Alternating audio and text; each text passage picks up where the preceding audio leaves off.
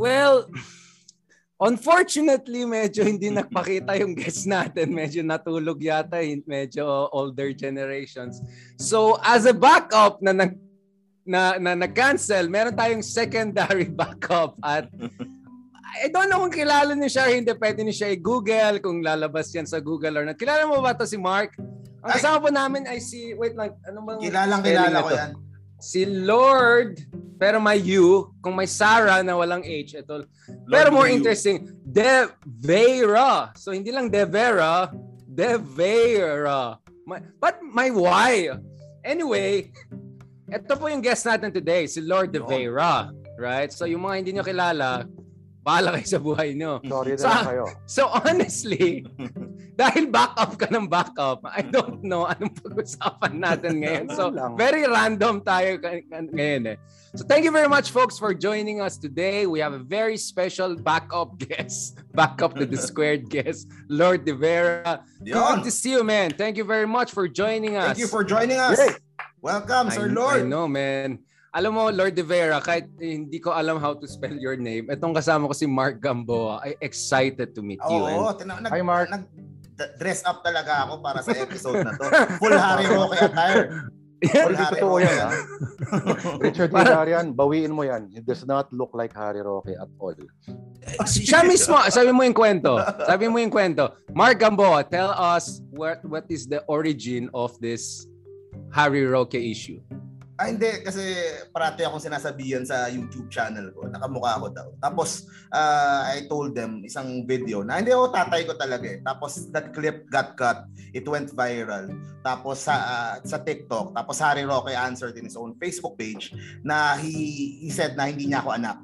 So, masakit. Masakit din. Oh, masakit man. din. Tinakwil ka ni Harry Roque. Tinakwil ako ni Harry Roque. Maya masakit din. Alam mo, so, dapat ang sagot mo ron is isang TikTok video din. Ano dapat? TikTok video din. TikTok video din. ka. Na. Yung sumasayaw ka without grace, you move with the grace of oven grease. pwede, Oo. pwede. Eh, wait, wait lang. Nagti-TikTok ka na ngayon, Lord. Wala eh. Pero alam mo, men, sorry ah, yung News 5, nag-open kami last week Right. two weeks ago ng Yun nga, eh, sinasabi mo daw. ng TikTok account. Fuck! Bang! Grabe talaga. So, wag natin i-discount yung TikTok as a platform for discourse. Pwede yung, ano yan, ah, mukhang, ang laki, men, ng... Laki. Yeah. Oo, Iba yung algorithm niya, di ba?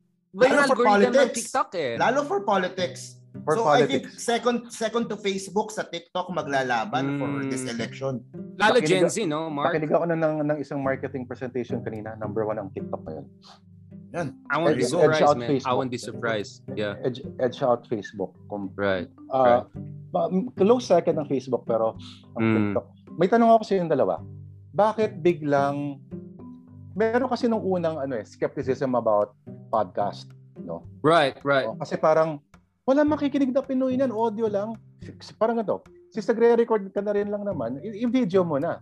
So, tanong ko, lalo na si Mark na isang YouTuber, ano ang charm ngayon ng podcast na bakit biglang, di ba kasi para sa Pinoy, Oo, yung, yung audio bigla. lang ay primitive na nakikinig ka lang ng ganun sa speaker. Bakit biglang may resurgence ng podcast Mm. ngayon? Or, or bakit, Mark, pumayag ka na makipag-team up sa akin? Hindi ko din alam actually. Parang may regret ka yata na sumama ka sa Pero akin. hindi, ah. tingnan mo dahil dahil sa partnership ko kay Richard. Ngayon oh, ka- nakakausap ko ngayon Lord De Vera, di ba? Yun! So, y- yun eh. Yung mga Lord, perks. bakit parang nagbablush sa- si sa- Mark? Sa, podcast. um, hindi, siguro more of ano eh. Yung mga pag, parang nakikinig ka lang din ng radyo eh. Like pag yung iba papasok sa office or Mm. pag ano. So mas mas convenient. Hindi ka lang pwedeng manood ng video habang nagda-drive or Right. So yung iba siguro sa, sa ganon and, and yung iba siguro gusto lang nakikinig lang, relax lang without the ano. Pero sa, sa Pilipinas medyo medyo Mm. bago pa din siya. Hindi pa siya ganon ka ka economical or ganon kalaki yung kita talaga hindi kumpara sa sa Yeah. US na 'di ba yung deal with Joe Rogan, with Call Her Right, Daddy, right. like millions of 100 million dollars yata, just yeah. to get yung But But Mark, we're just nila. starting eh. So we, we never know. I mean, we can also get sponsors hopefully down the road. Kaya Lord may help us with that. Uh, no, kasi Lord, I mean, the thing is this, ang sikat yata ngayon are two extreme versions. Either yung mga TikTok na few seconds lang, 15 seconds, or super long form. In fact, the same applies to the market of books.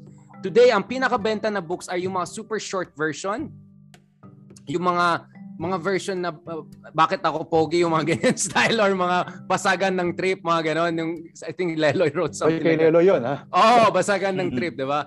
Or yung mga Tolstoy level na 1,500 pages, 1,000 pages. So I think people are moving in extremes na eh. Yung medium form ay medyo nalalaos eh.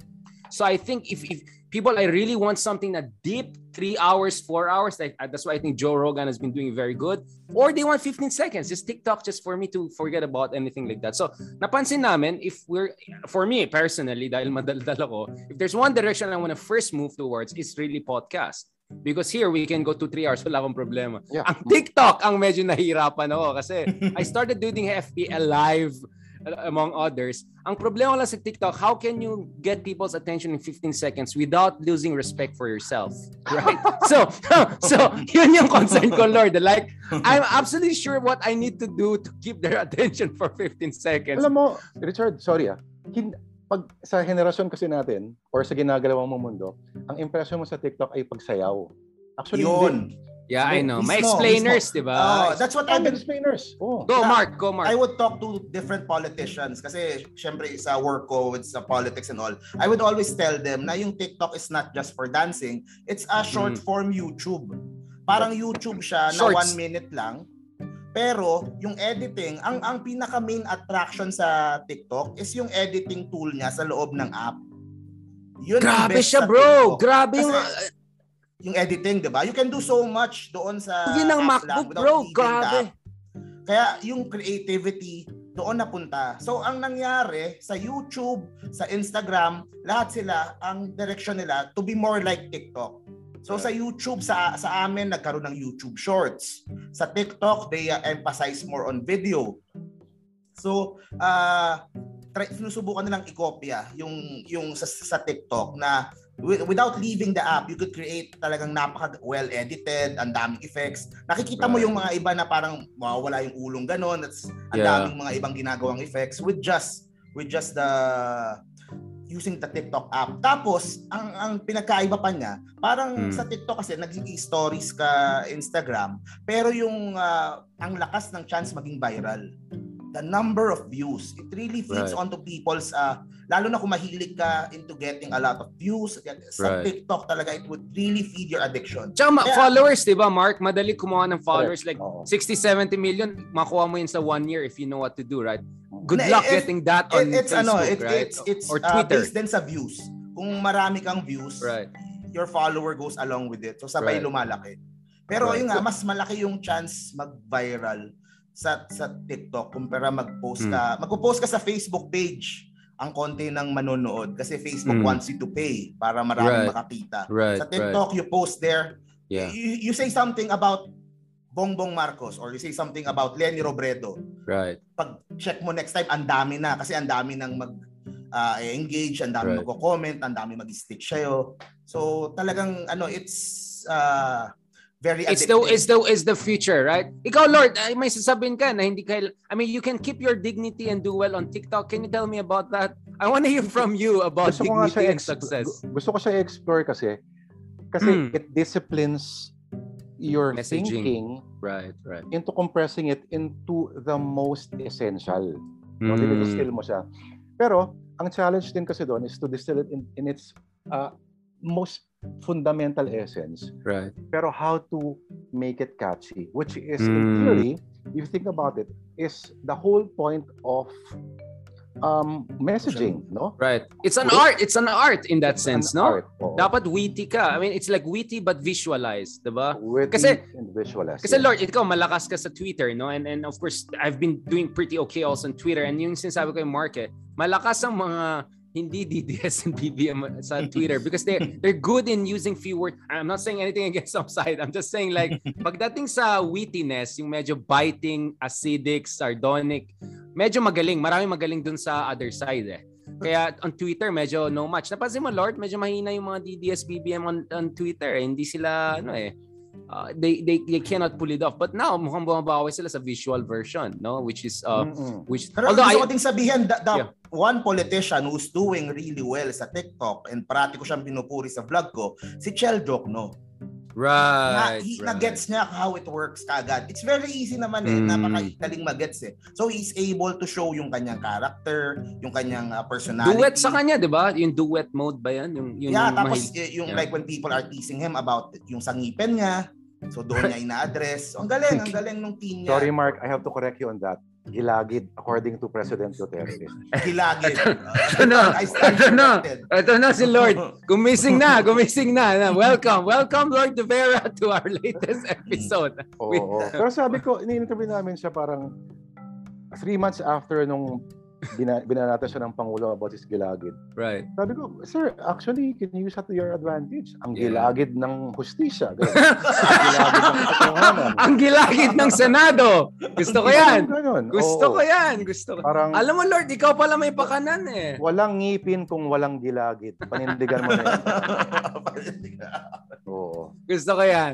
Gusto ko yan. Welcome to the show. Parang ganun. Um, interesting din kasi na nag, nag-jump on that format siya.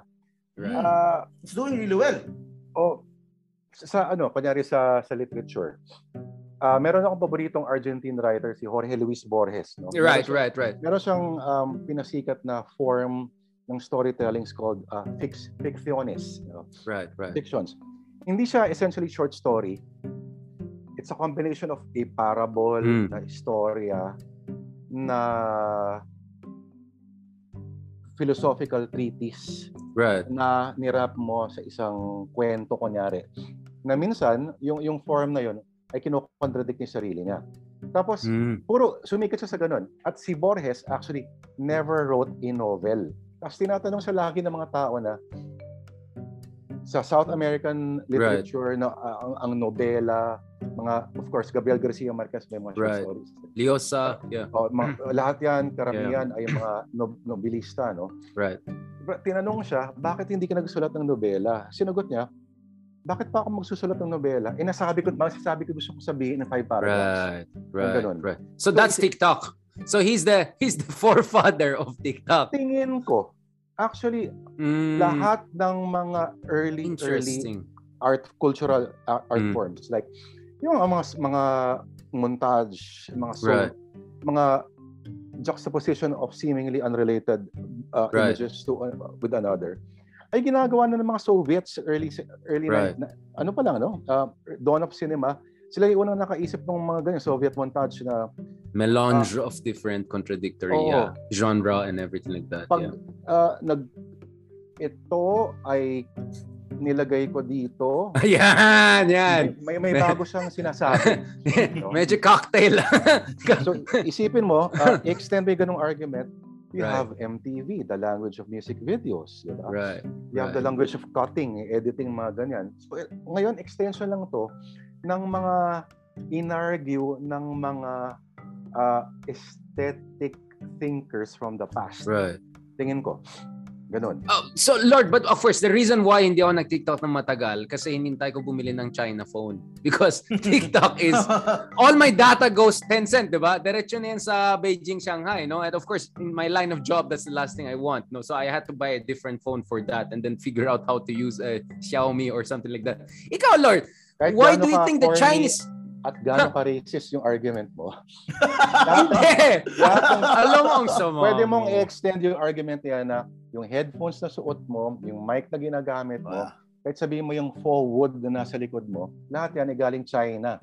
Wala kang kawala. Yes, Lord, but there's a difference between made in China and made by China, right? So Huawei is really a China brand. And by the way, uh, you know, actually I was about to praise China because para sa akin, while I have concerns about security, pagdating sa data, because China is not known for data privacy the way we understand in normal sense of the word, at the same time, you know, I praise China for their technological innovation. Kasi for a long time, pag sinabi mong China, pinagtatawanan na kopya lang yan, second rate, third rate lang yan. But today, alam mo, Lord, pag titignan mo, the Chinese are already ahead of everyone else in major, major areas of innovation. Naalala ko, few years ago, nasa China ako in Tsinghua University. Kami lang mga tanga na gumagamit ng, ng pera. No? Like, we, we went to the store, bibili kami ng mga noodles, Naglabas kami ng pera, tapos yung mga 70-year-old, lahat digital, QR code lahat. This is 2015, 14, my goodness, right?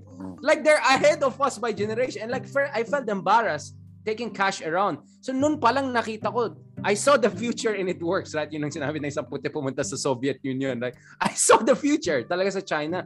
Yung friends kong iba, pinapakita nila sa akin, robotic na everything. So, actually, you know, we make fun of China and all, but they're actually ahead of the West in so many areas. Tignan mo yung TikTok, di ba? It's like iMovie slash Instagram slash Facebook, everything is there. Tignan mo yung WeChat, right? Tignan mo yung uh, Alibaba apps. It does everything at the same time. So actually for me, ah, I'm super impressed by China. Yeah. And my fear is that they're so advanced. They might know everything about me more than I know about myself or what Mark Zuckerberg got for me, right? May so, dadagdag pa ako dyan, Tol. Yes, Lord. Um, si Xi Jinping, di ba, mer- yung Chinese government, meron silang ngayon na panukala na ilimitahan ang social media use yep. ng mga bata.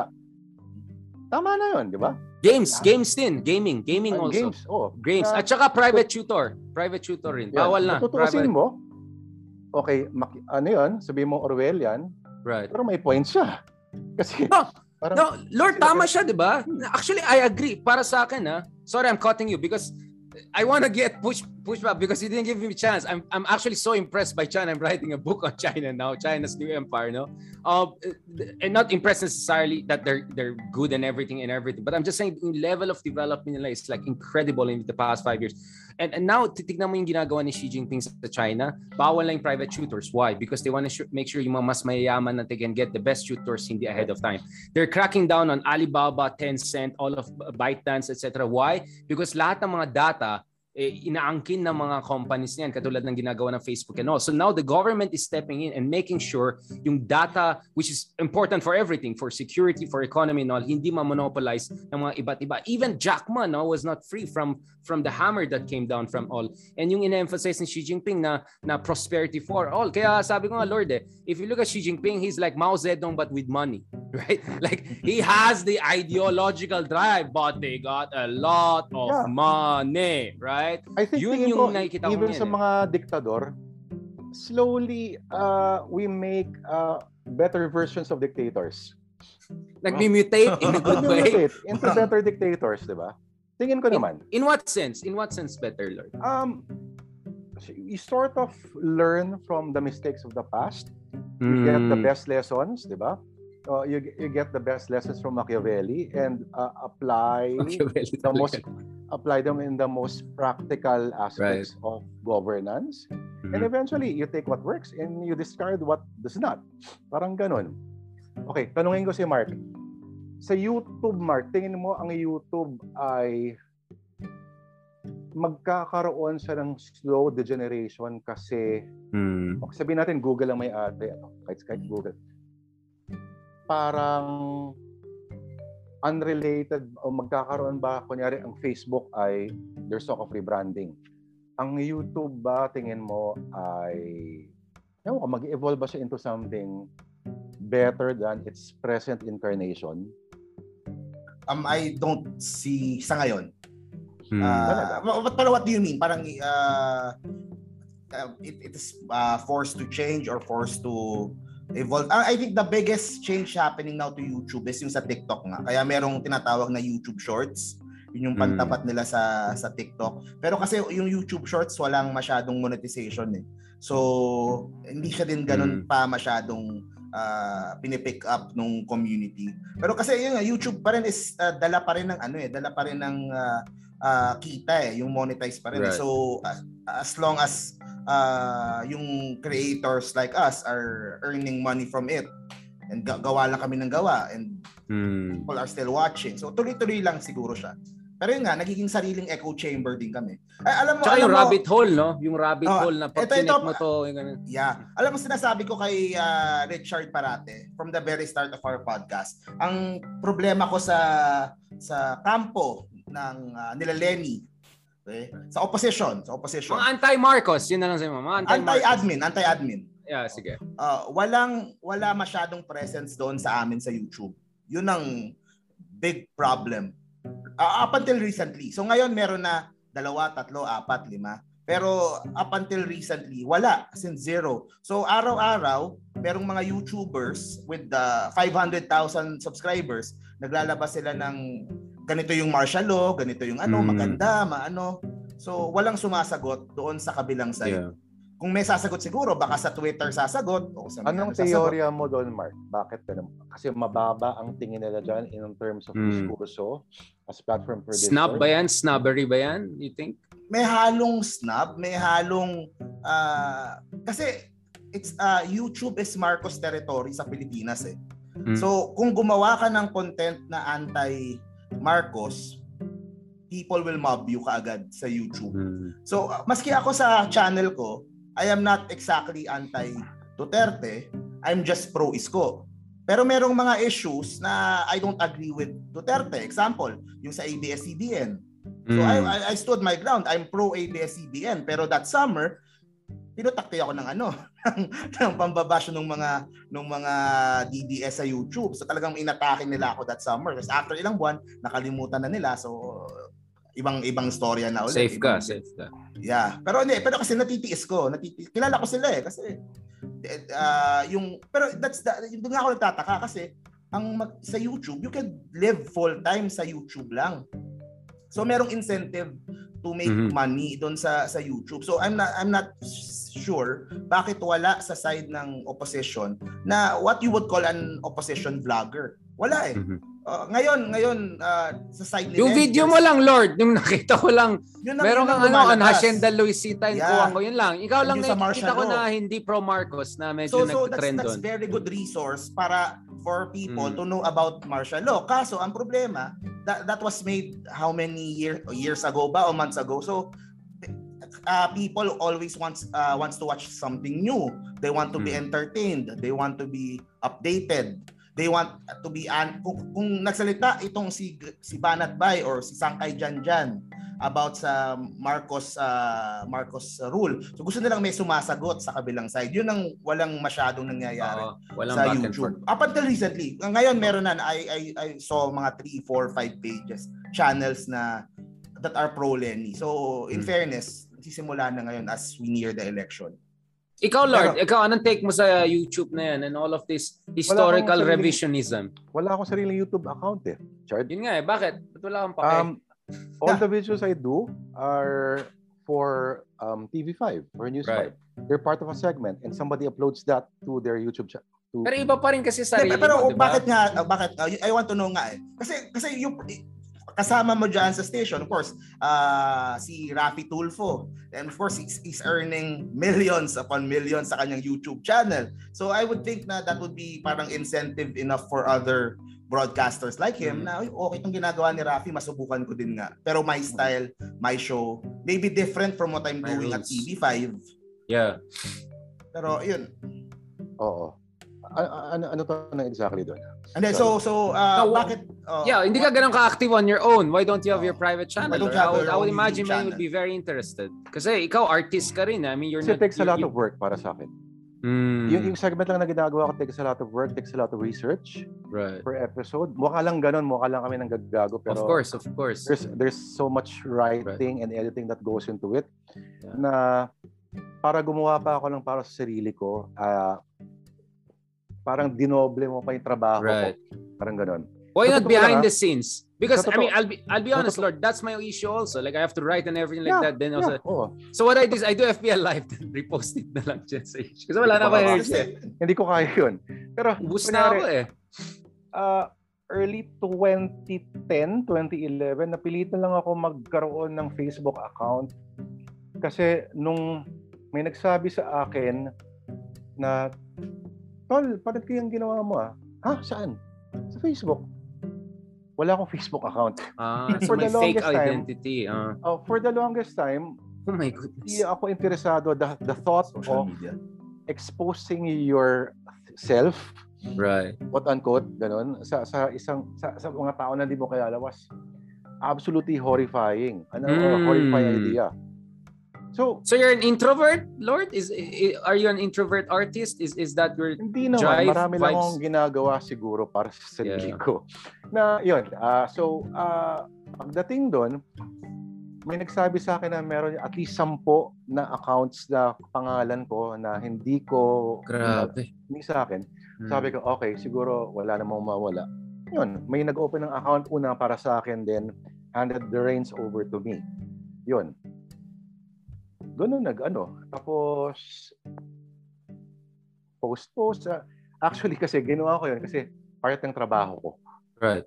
Parang ganun. Lord, can, Kung hindi sa part ng actually, trabaho ko, hindi ako mag-ano. I actually started wanted to start here, no?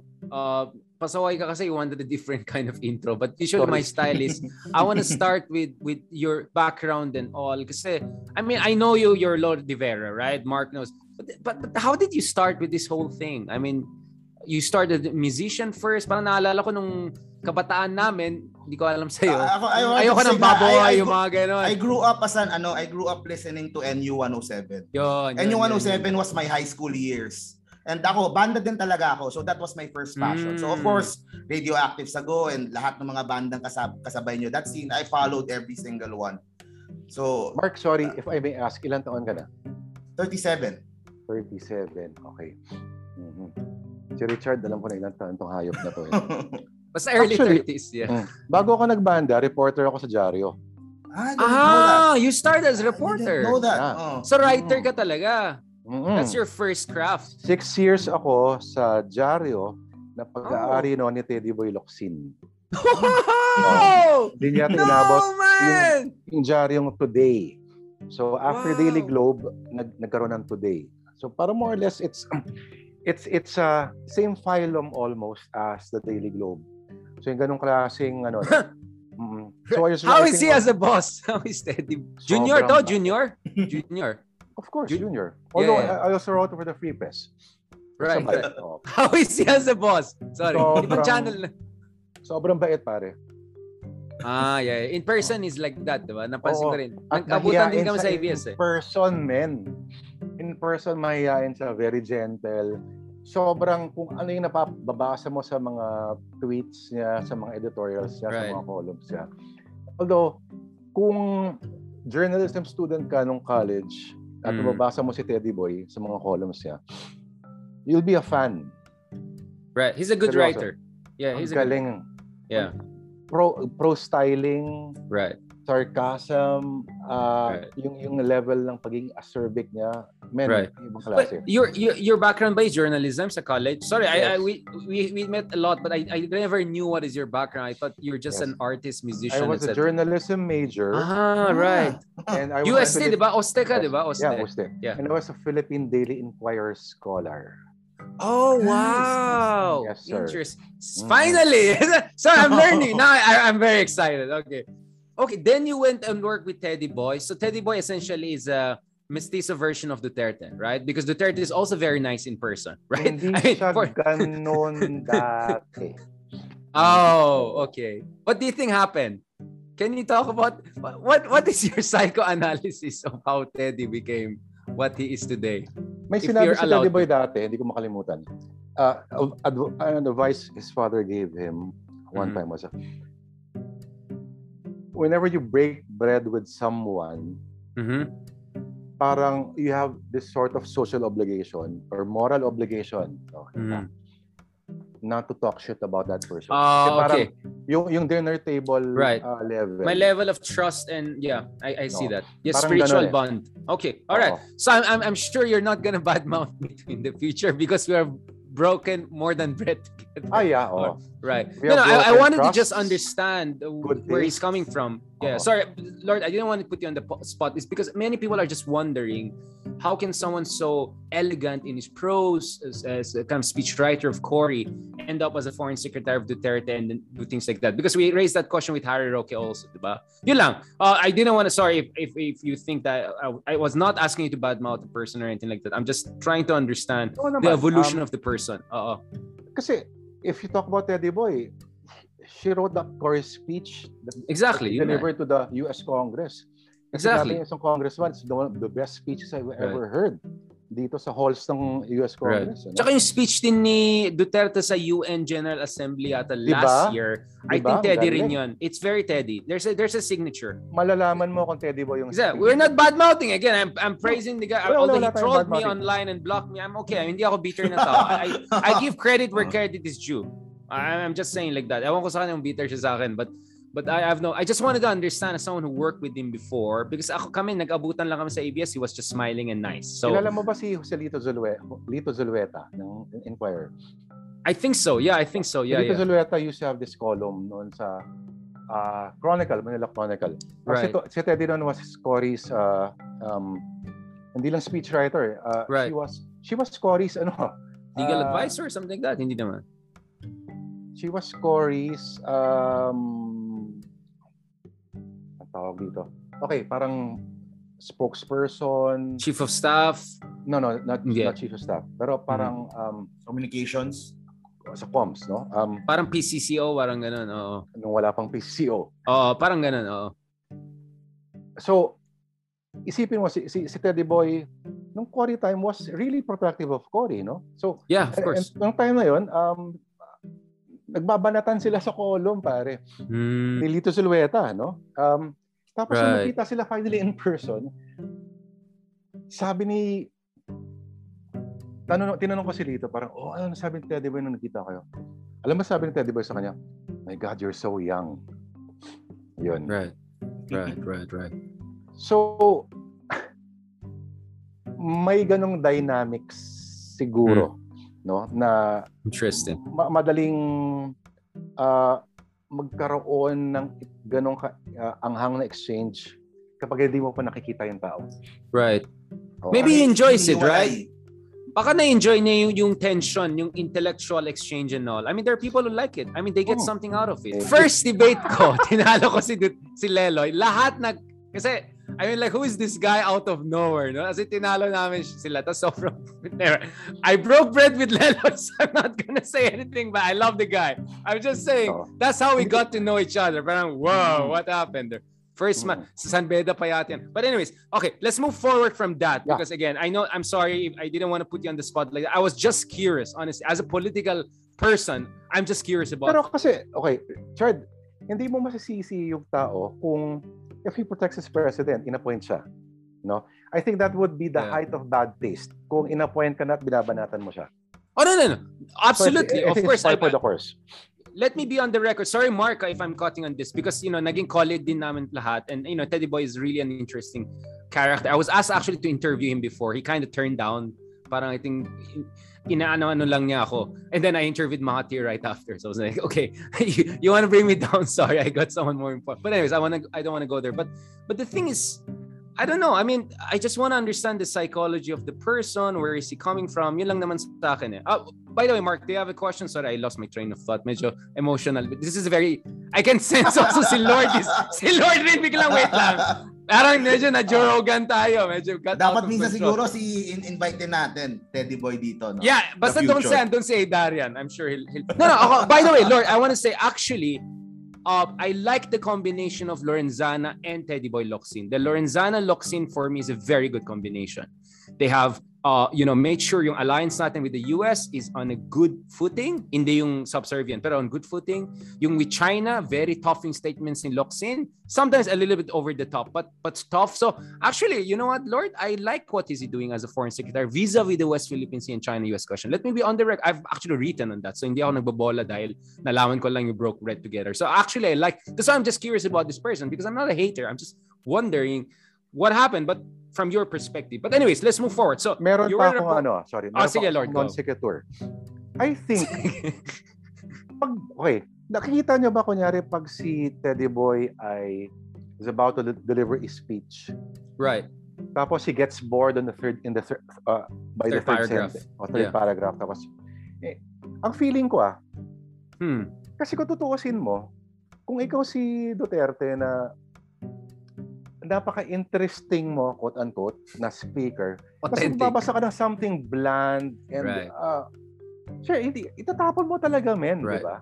Right. May feeling ko, kung si Teddy Boy yung nagsulat nun na tailor-made to your personality, Right. Right. hindi mo itatapon yung speech. Which he didn't. Sa Oo. UN speech. So, kaya feeling ko, Hmm. itong mga ah, m- pagmumura, mga off tangent na mga pronouncements, ay kasalanan ng speechwriter. Right. Kasi hindi ka gumawa ng speech na alam mo na sang-ayon doon Right. sa temperamento Right. ng iyong principal. Right. Gumawa ka ng isang bland, generic something Right. na Bespoke ang kailangan. British Bespoke. bespoke, yeah. Oo, you parang need that pagdadamit style, yeah. yan, di ba? Bakit Right. mo ipipilit itong Ang ganda isang, na- okay na analysis mo. ah. Yeah, this is Oo. interesting. isang damit na parang Right. ah, Fit na fit sa'yo. Yeah, exactly. Oh, that makes Parang sense. ganon. Ikaw, Mark. Ikaw, Mark. Anong tingin mo doon? Ah, oh, ikaw, anong take mo kay Teddy Boy? Again. Kasi I don't wanna put Lord on... sa kanya eh, yung sa ano Hmm. sa DFA na yung yung mga positions niya sa US, sa China. So Okay, di ba? okay with them, Okay eh, with siya. them, eh. I actually And like him Ako, I there. don't have problems din with people na, yun nga, minsan ah, palamura or, or Yeah. na- may mga ganitong ano. Yeah. So, I- I'm more attracted pa nga to people na ganun. eh. So, sa akin, Mata- so, Meron Kaya isko ka. may, may, may editorial si Teddy Boy dati na hindi ko makalimutan. Meron siyang he was describing Rafael Alunan. Of course, kilala mo si Rafael Of Alunan. course, si? Rafi. Yeah, yeah. Oo. Puging, di ba? Rafael Ano na Alunan. yun, ha? Gwapong-gwapo siya. Nung sa Baguio kami ng other year. Parang, Panahon ni? Ramos, panahon ni Ramos to, pare. Of course. Sabi, DILG Rafa- secretary. Oh. Yep, DILG. Rafael Alunan, the only cabinet member who does not look a hemorrhoid. Look like a hemorrhoid. Grabe! Pinasabi niya editorial niya. Pinablish? Pinablish? Grabe! Naging PDI columnist yung isa dyan ha, sa cabinet members. Same page pa kami. Grabe! Trollish talaga yung style niya pala. So he, really likes Noon provocative. pa yeah. lang. Noon pa Ay, lang. yung shock value may. Ano ba yung tsura na hemorrhoid? Let's not get there. Alam mo, Lord, ikaw kasalanan mo yan. Baka mamaya may pay. I-google nyo lang hemorrhoid. Oo, sige. So, nag-reporter ka under Teddy Boy, and then how did you get to the music, and Music. all of the other things? Kasi, uh, sorry, I haven't. I'm yet to read your reports if my copy pa yan. But but I got to know you really for your music, your satirical music at saka yung manaw kang jazz, ayoko ng baboy, pulis ang tatay ko, dan yung mga ganun. Kasi ginagaya ka ng mga kaibigan ko sa bahay. Saan yung kaibigan mo na pulis ang tatay ko? Parang like so. I, I know, I know. I mean, how did that that genre, oeuvre, if I can use the term, Nung nagre-reporter ako na may banda na ako. In fact, nung college pa lang may banda na ako. Even before I Right. joined the newspaper, nagbabanda na ako. Um, six years na sa dyaryo ko. Tapos, Mhm. so I'm sure you want to know how, how I got from being a newspaper reporter Right. Musician. TV. Okay. Yes, yes. Ah, so six years, dyaryo ko. Nung 2000, 2000, 2001, Marivic, Barcelona, oo, Madrid. Madrid, oo. Madrid. I am, I am a list. Yan. Lord de Vera. Manood ka ng pro- ang probinsyano. Yan. Ang inasal. Fifi, Fifi. Man, namiss ko si Carlos Celdran bigla. But okay, go. You were saying. Oh, Yung yan, transition oo. mo. Oo. So, after six years, nung uh, 2001, nanalo ko ng isang, Palang ka? isang, well, after that, contest no sa Hmm. uh, NCCA. It's called the uh, National Writers Prize. Right. Tapos, Oh. nanalo ko. Ang, ang premyo noon ay isang grant. No? Yung grant din is 250,000 for one Noon? year. Wow. Noon. That was big. Mm. Ang mangyayari, you get one year to work on a book. Oh, wow. um, nanalo Parang ko for- mo yun. Parang wow. That's So, interesting. nanalo ko for poetry. Yan. So, Yes, that I know. Yep. yep. Nanalo po yan. ko doon. So, okay. Ang ginawa ko, kapal na mukha ko, nag-quit ako ng trabaho. So, after six years, medyo stressful sa dyaryo, man. Sorry, pag-reporter ka. Of course, of course. Kaya nga, I had no idea yung palang background mo. But but that taught you resilience and ano, di ba? Yung talagang improvisation, boom, boom, boom, boom, boom, Men, di ba?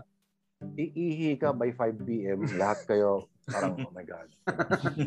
I know. Maiihi ka sa stress. Yan, Yeah, I. I know exactly. Yeah, yeah. Wala pang, so, wala pang social wala pang social media Correct, internet. correct, may correct. internet pero wala masyado Na- nanalo ako ng grant so nag I quit my job so for one year I had to work on a book kasi di na ako bumalik Anong book dapat yun? Sorry, Lord. Uh, what book you were? Poetry book also? Or on specific topic? I mean, book. kailan ka nagsusulat ng poetry? Like, pagtapos na yung report mo, nagsusulat ka pang stress release? I mean, I'm just trying to understand your art- artistic medyo process. ganon medyo ganon Medyo ganun. Yun ang stress Oo. release mo.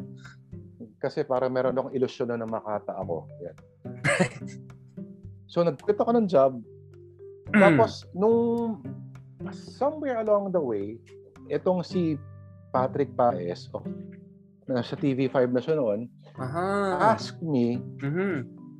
who knew, probably knew me from ah, hindi ko alam kung sa Jari, may Jari, pero he knew my band. Tapos sabi niya, um, baka interesado ka to, I'll give you a segment sa TV5 Mhm.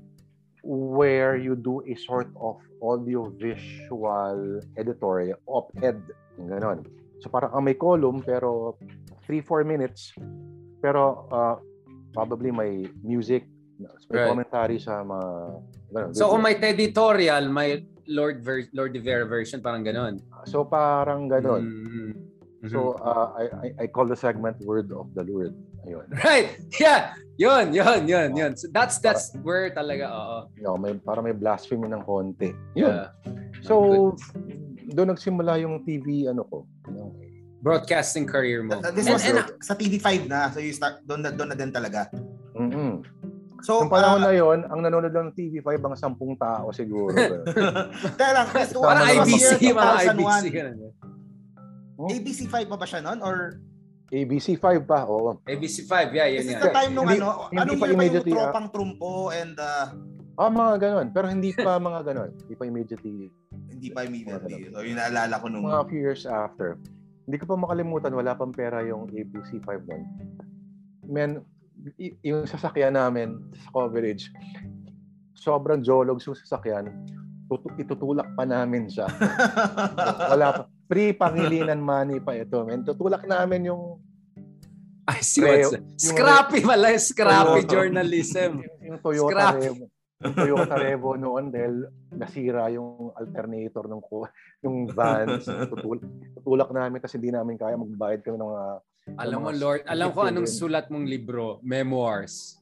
Yan ang gamitin mo yung 250,000 So, na binigay this, this was, ano na, you were in Novaliches na ba nun? Sa A- ABC5?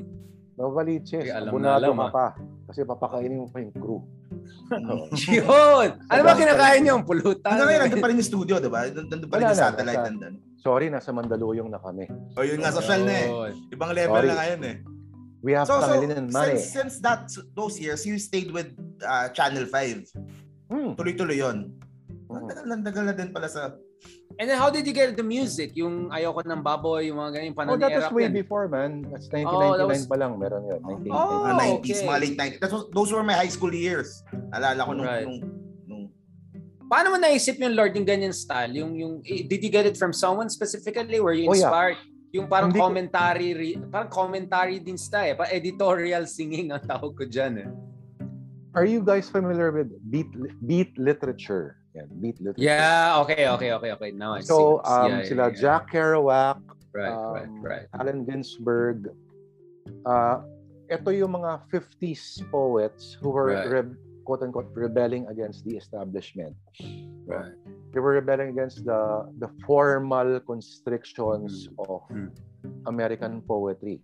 May pagka-postmodern parang gano'n. Yes. Early postmodern. Kasi kung, kung late 90s, ito din siguro yung panahon ng Rage Against the Machine. And Mga, mm, mga ganun. mga Yeah. ganun, di ba? Tapos Mga, before that, Mark, yung, yung background ko, punk rock. Ang unang banda ko Punk was rock talaga. no?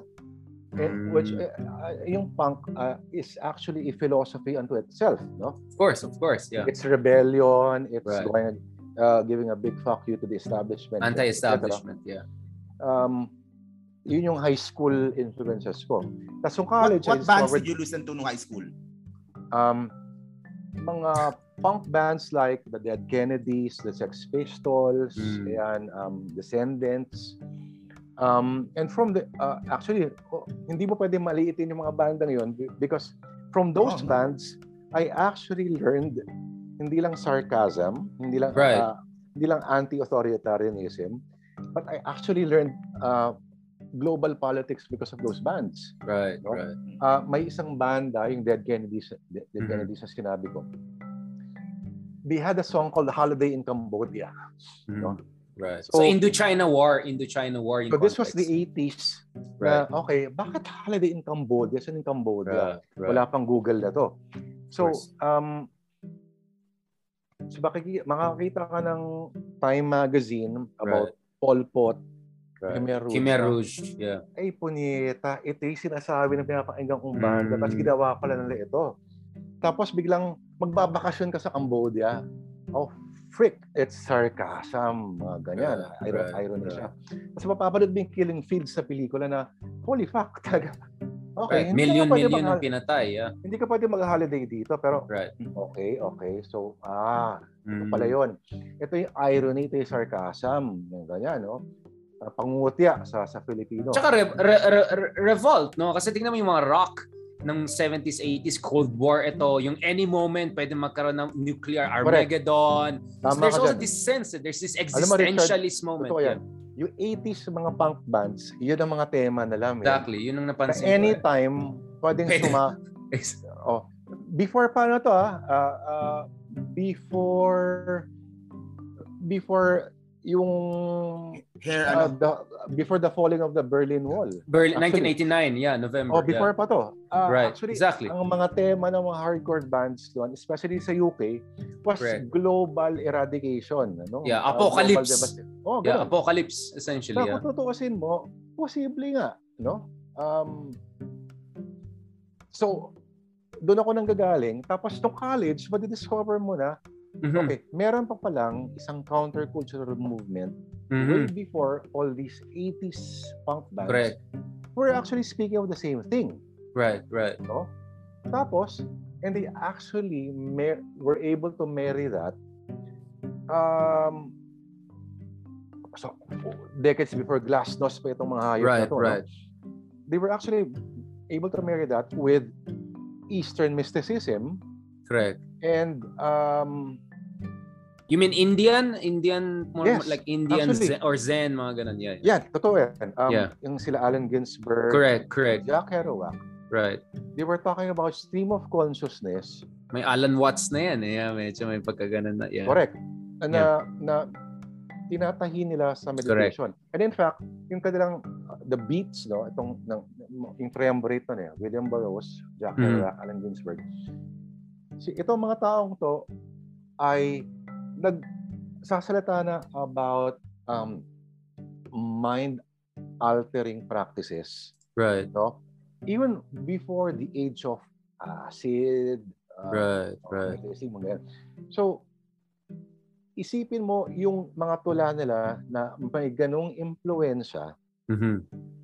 tapos yung mga im- imagery nila actually predates the language of MTV.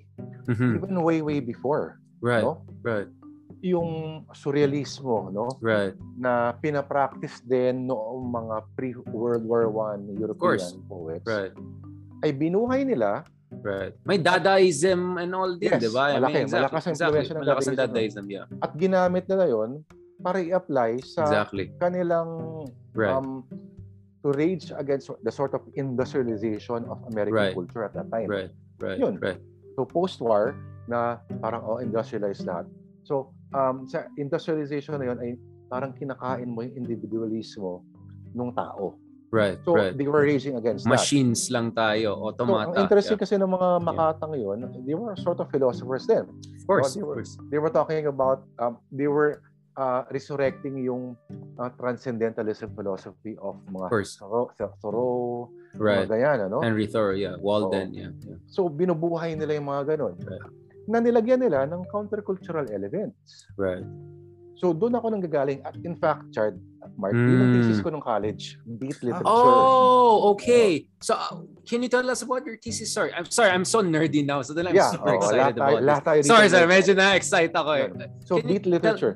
So, right. yun. Um, Ah, so, So- sa talagang galing sa thesis mo, ano? Okay. so, Balikan ko yung thesis ko. Baka Oh. may mga ano pa ako dyan. so, ito rin Hmm. kasi yung mga beat writers na Interesting. to, Interest.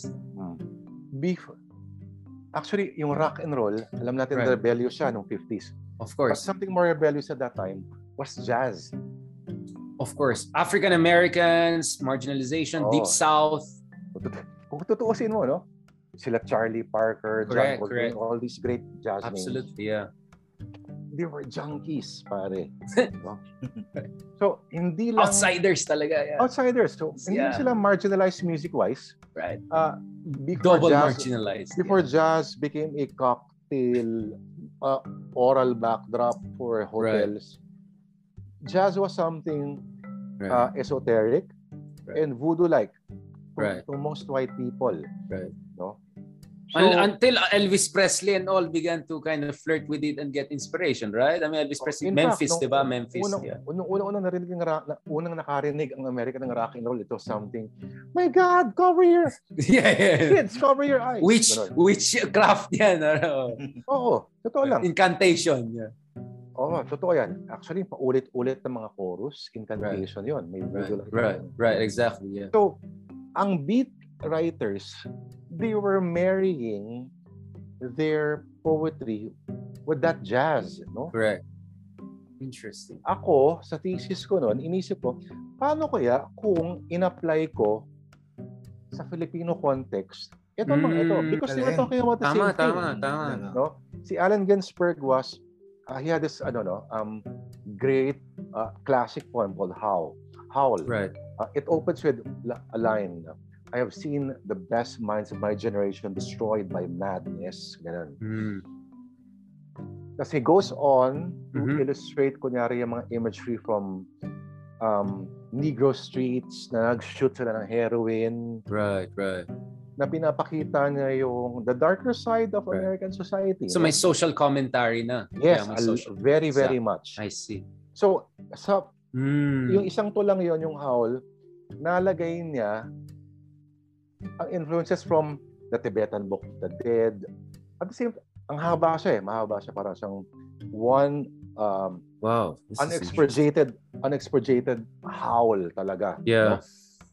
Bading pa siya. Yun yan, si Allen Ginsberg. Right. So right. lahat ng mga tabu sa lipunan nung 50s. Right. Talaga Outcast talaga siya. Yeah, Outcast talaga multiple siya. outsider. Yeah. Oh, ngayon, uh, before siya namatay noong 90s, parang celebrated na siya. Talaga. Yeah. Ano, nako-off na siya ng mainstream American literature. Capitalism. Yeah. Oh. So, um, doon ako nang gagaling.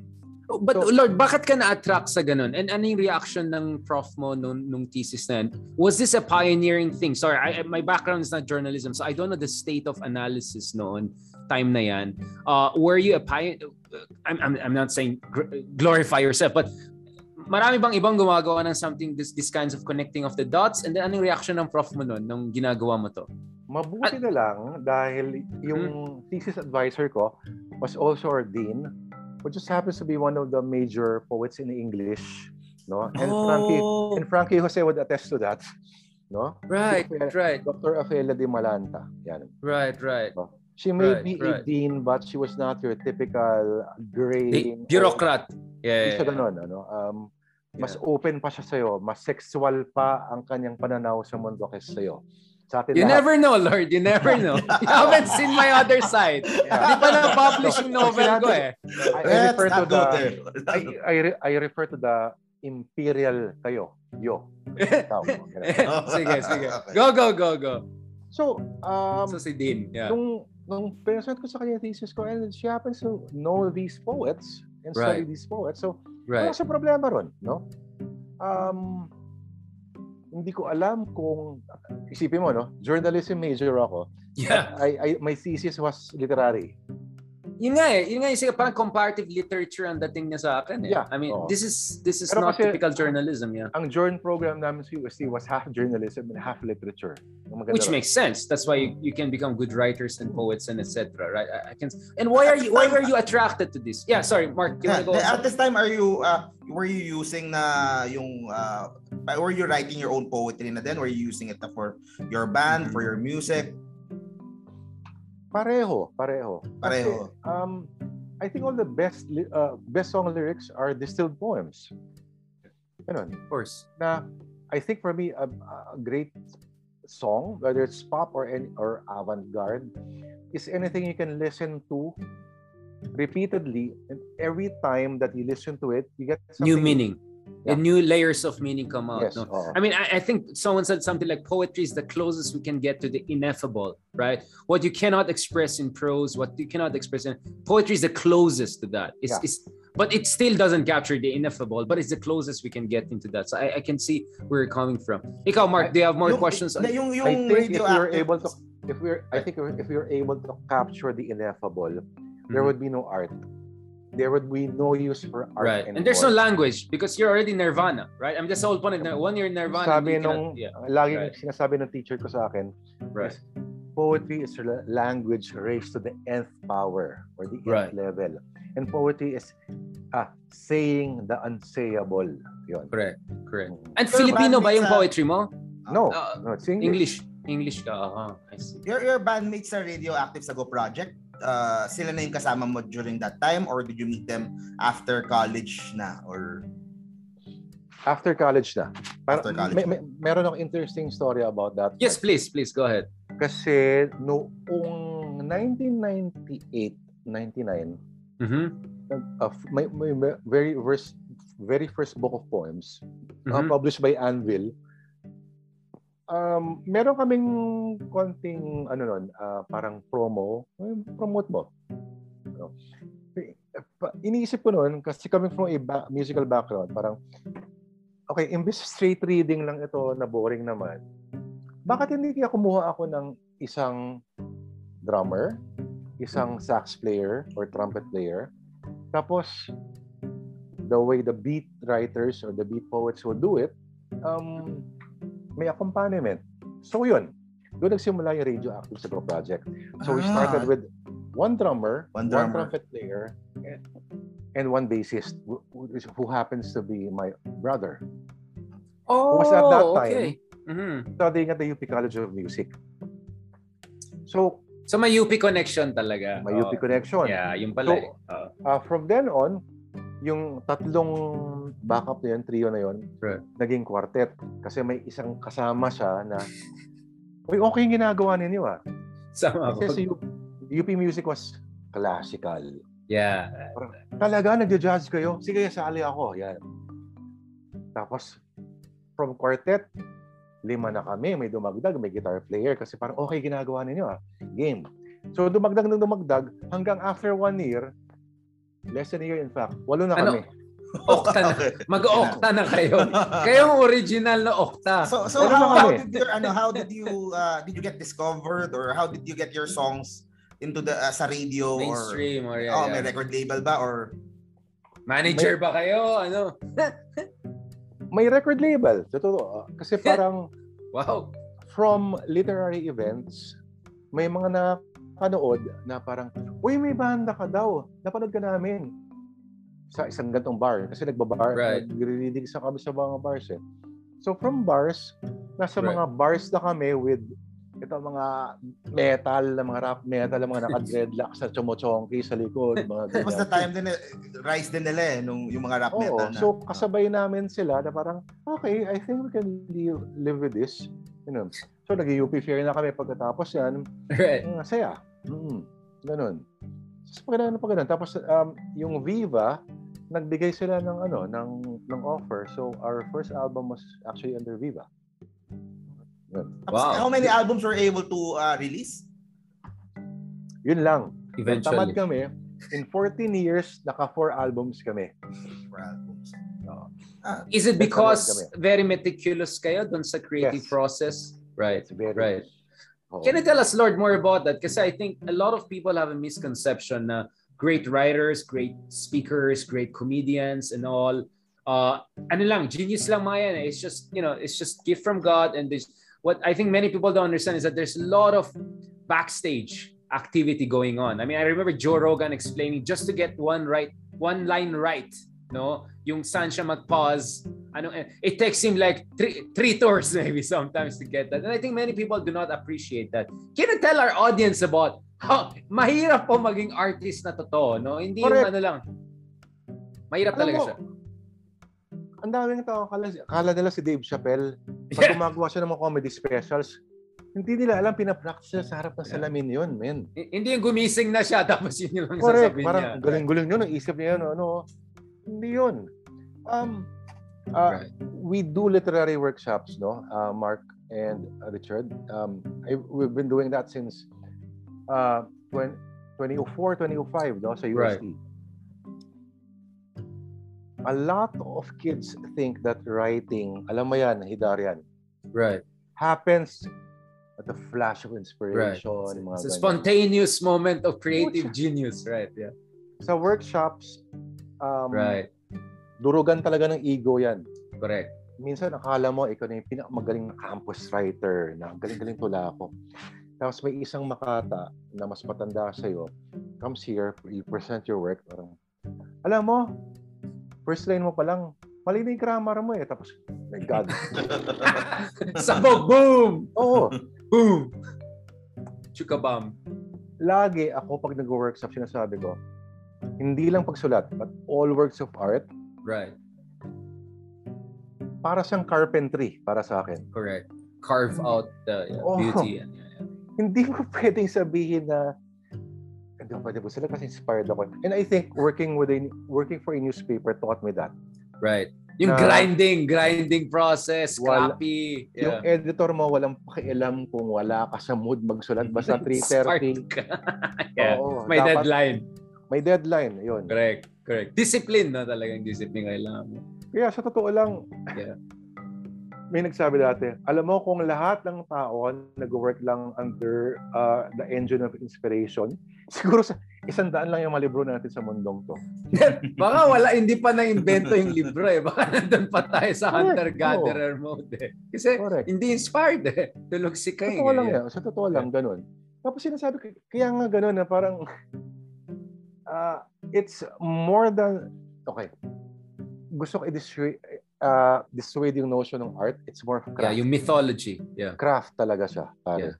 So it's Lahat. 80% perspiration, 20% inspiration. That's my philosophy. Like Correct. 80% of my writing, lalo yung mga footnotes and endnotes, good luck dyan, di ba? Correct. Isang dalawang araw yun, di ka patapos eh. Alam mo, pa, lahat yan, pati sa broadcast.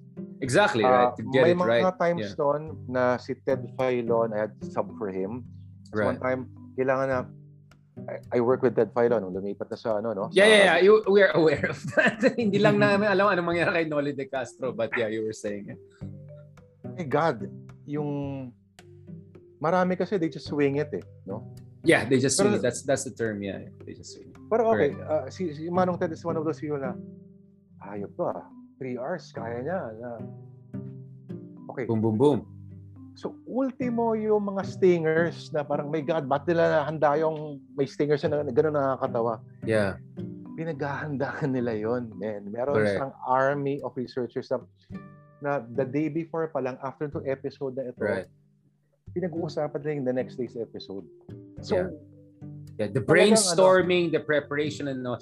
Sorry, Mark, because Mark, I have to tell that because uh, you, you are an influencer primarily, di ba, Mark? So, obviously, matrabaho yung ginagawa niyo. But I want you to also understand why marami sa amin na working in mainstream media or university and all, honestly, kapos kami. I mean, like, by the time na gusto namin gumawa ng video analysis, talagang pagod na pagod, Pagod kami. na. You can see my eye bags all the time. I'm really stretched, no?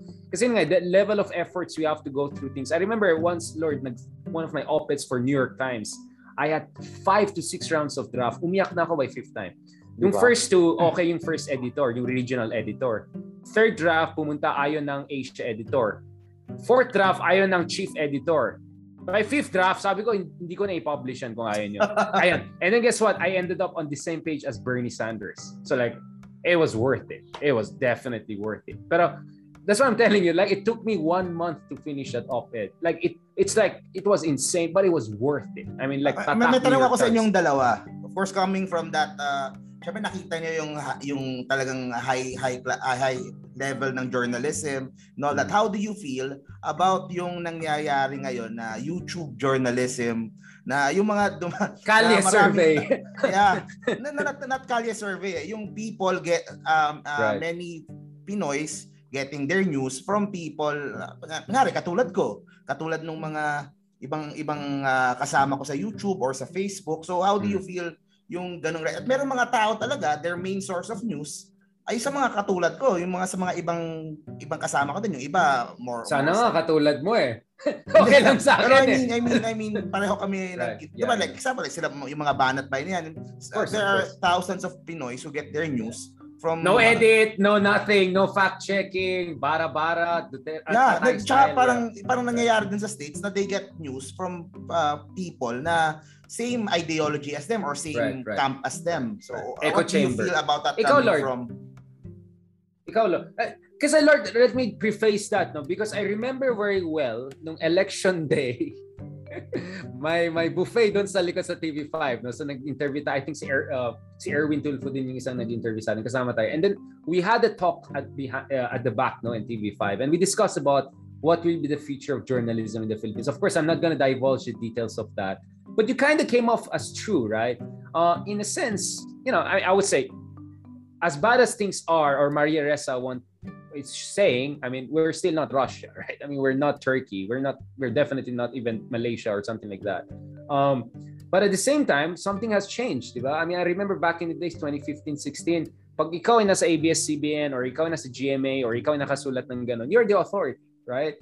Now, parang kung mainstream ka, it's actually liability. Ay, compromise ka, nag-work ka sa oligarchs, hindi ka scripted ka, etc. I remember what some of the FB Alive I do, someone was commenting, Are you reading a script? And I was like, What? Like, no, this is just a Darian, right? This is just how I do it. Parang ang tingin nila, kung nag-succeed ka dyan sa mainstream, that means scripted kang tao. You cannot, nothing, wala kang real talk, no? So for me, that has been a massive change in the dynamics. And in, in my case, wala. You have to work with what you got. But at the same time, I, have, I still have to do my mainstream job. This is my day job. This is what I love. This is what I respect. Ikaw, Lord, ano masasabi mo dyan? What is your analysis there? How are you navigating this new landscape, including TikTok landscape? Uh, bago ko sagutin yung kinukuha ko muna itong aking chaser. Okay. ayan na. Ayan na. Ayan na. Ayan na, ayan na. Hindi ko maalala yung Akala ko. Kala ko ano mangyayari. Kinabahan ako like, wait lang, may, may sinabi ba ako na biglang magnanak-nak si Lord Chan? Hey, Darian, buksan mo yan. Ba't mo binuking yung discussion natin? But you remember that, Lord, di ba? Yung nasa likod tayo, buffet-buffet, oh, hotdog, hotdog na malamig na.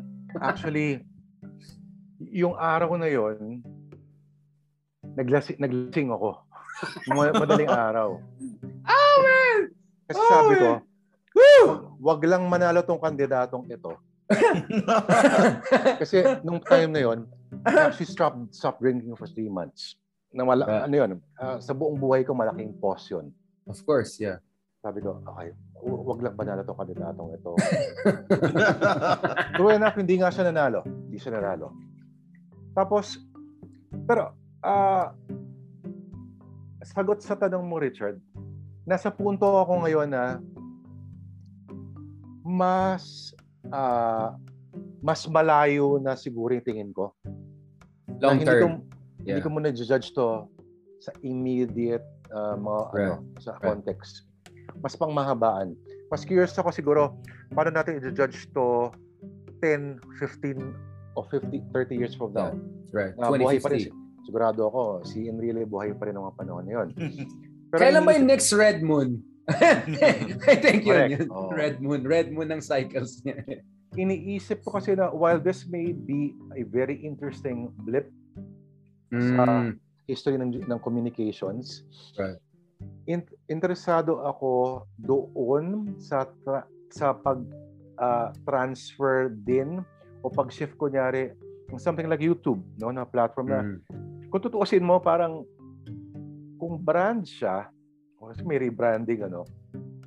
Okay, sabihin natin na para siyang bagay mm-hmm. na wala tayong choice pero kundi to live with it. Mm-hmm. Na may of course immediate consequences para sa atin.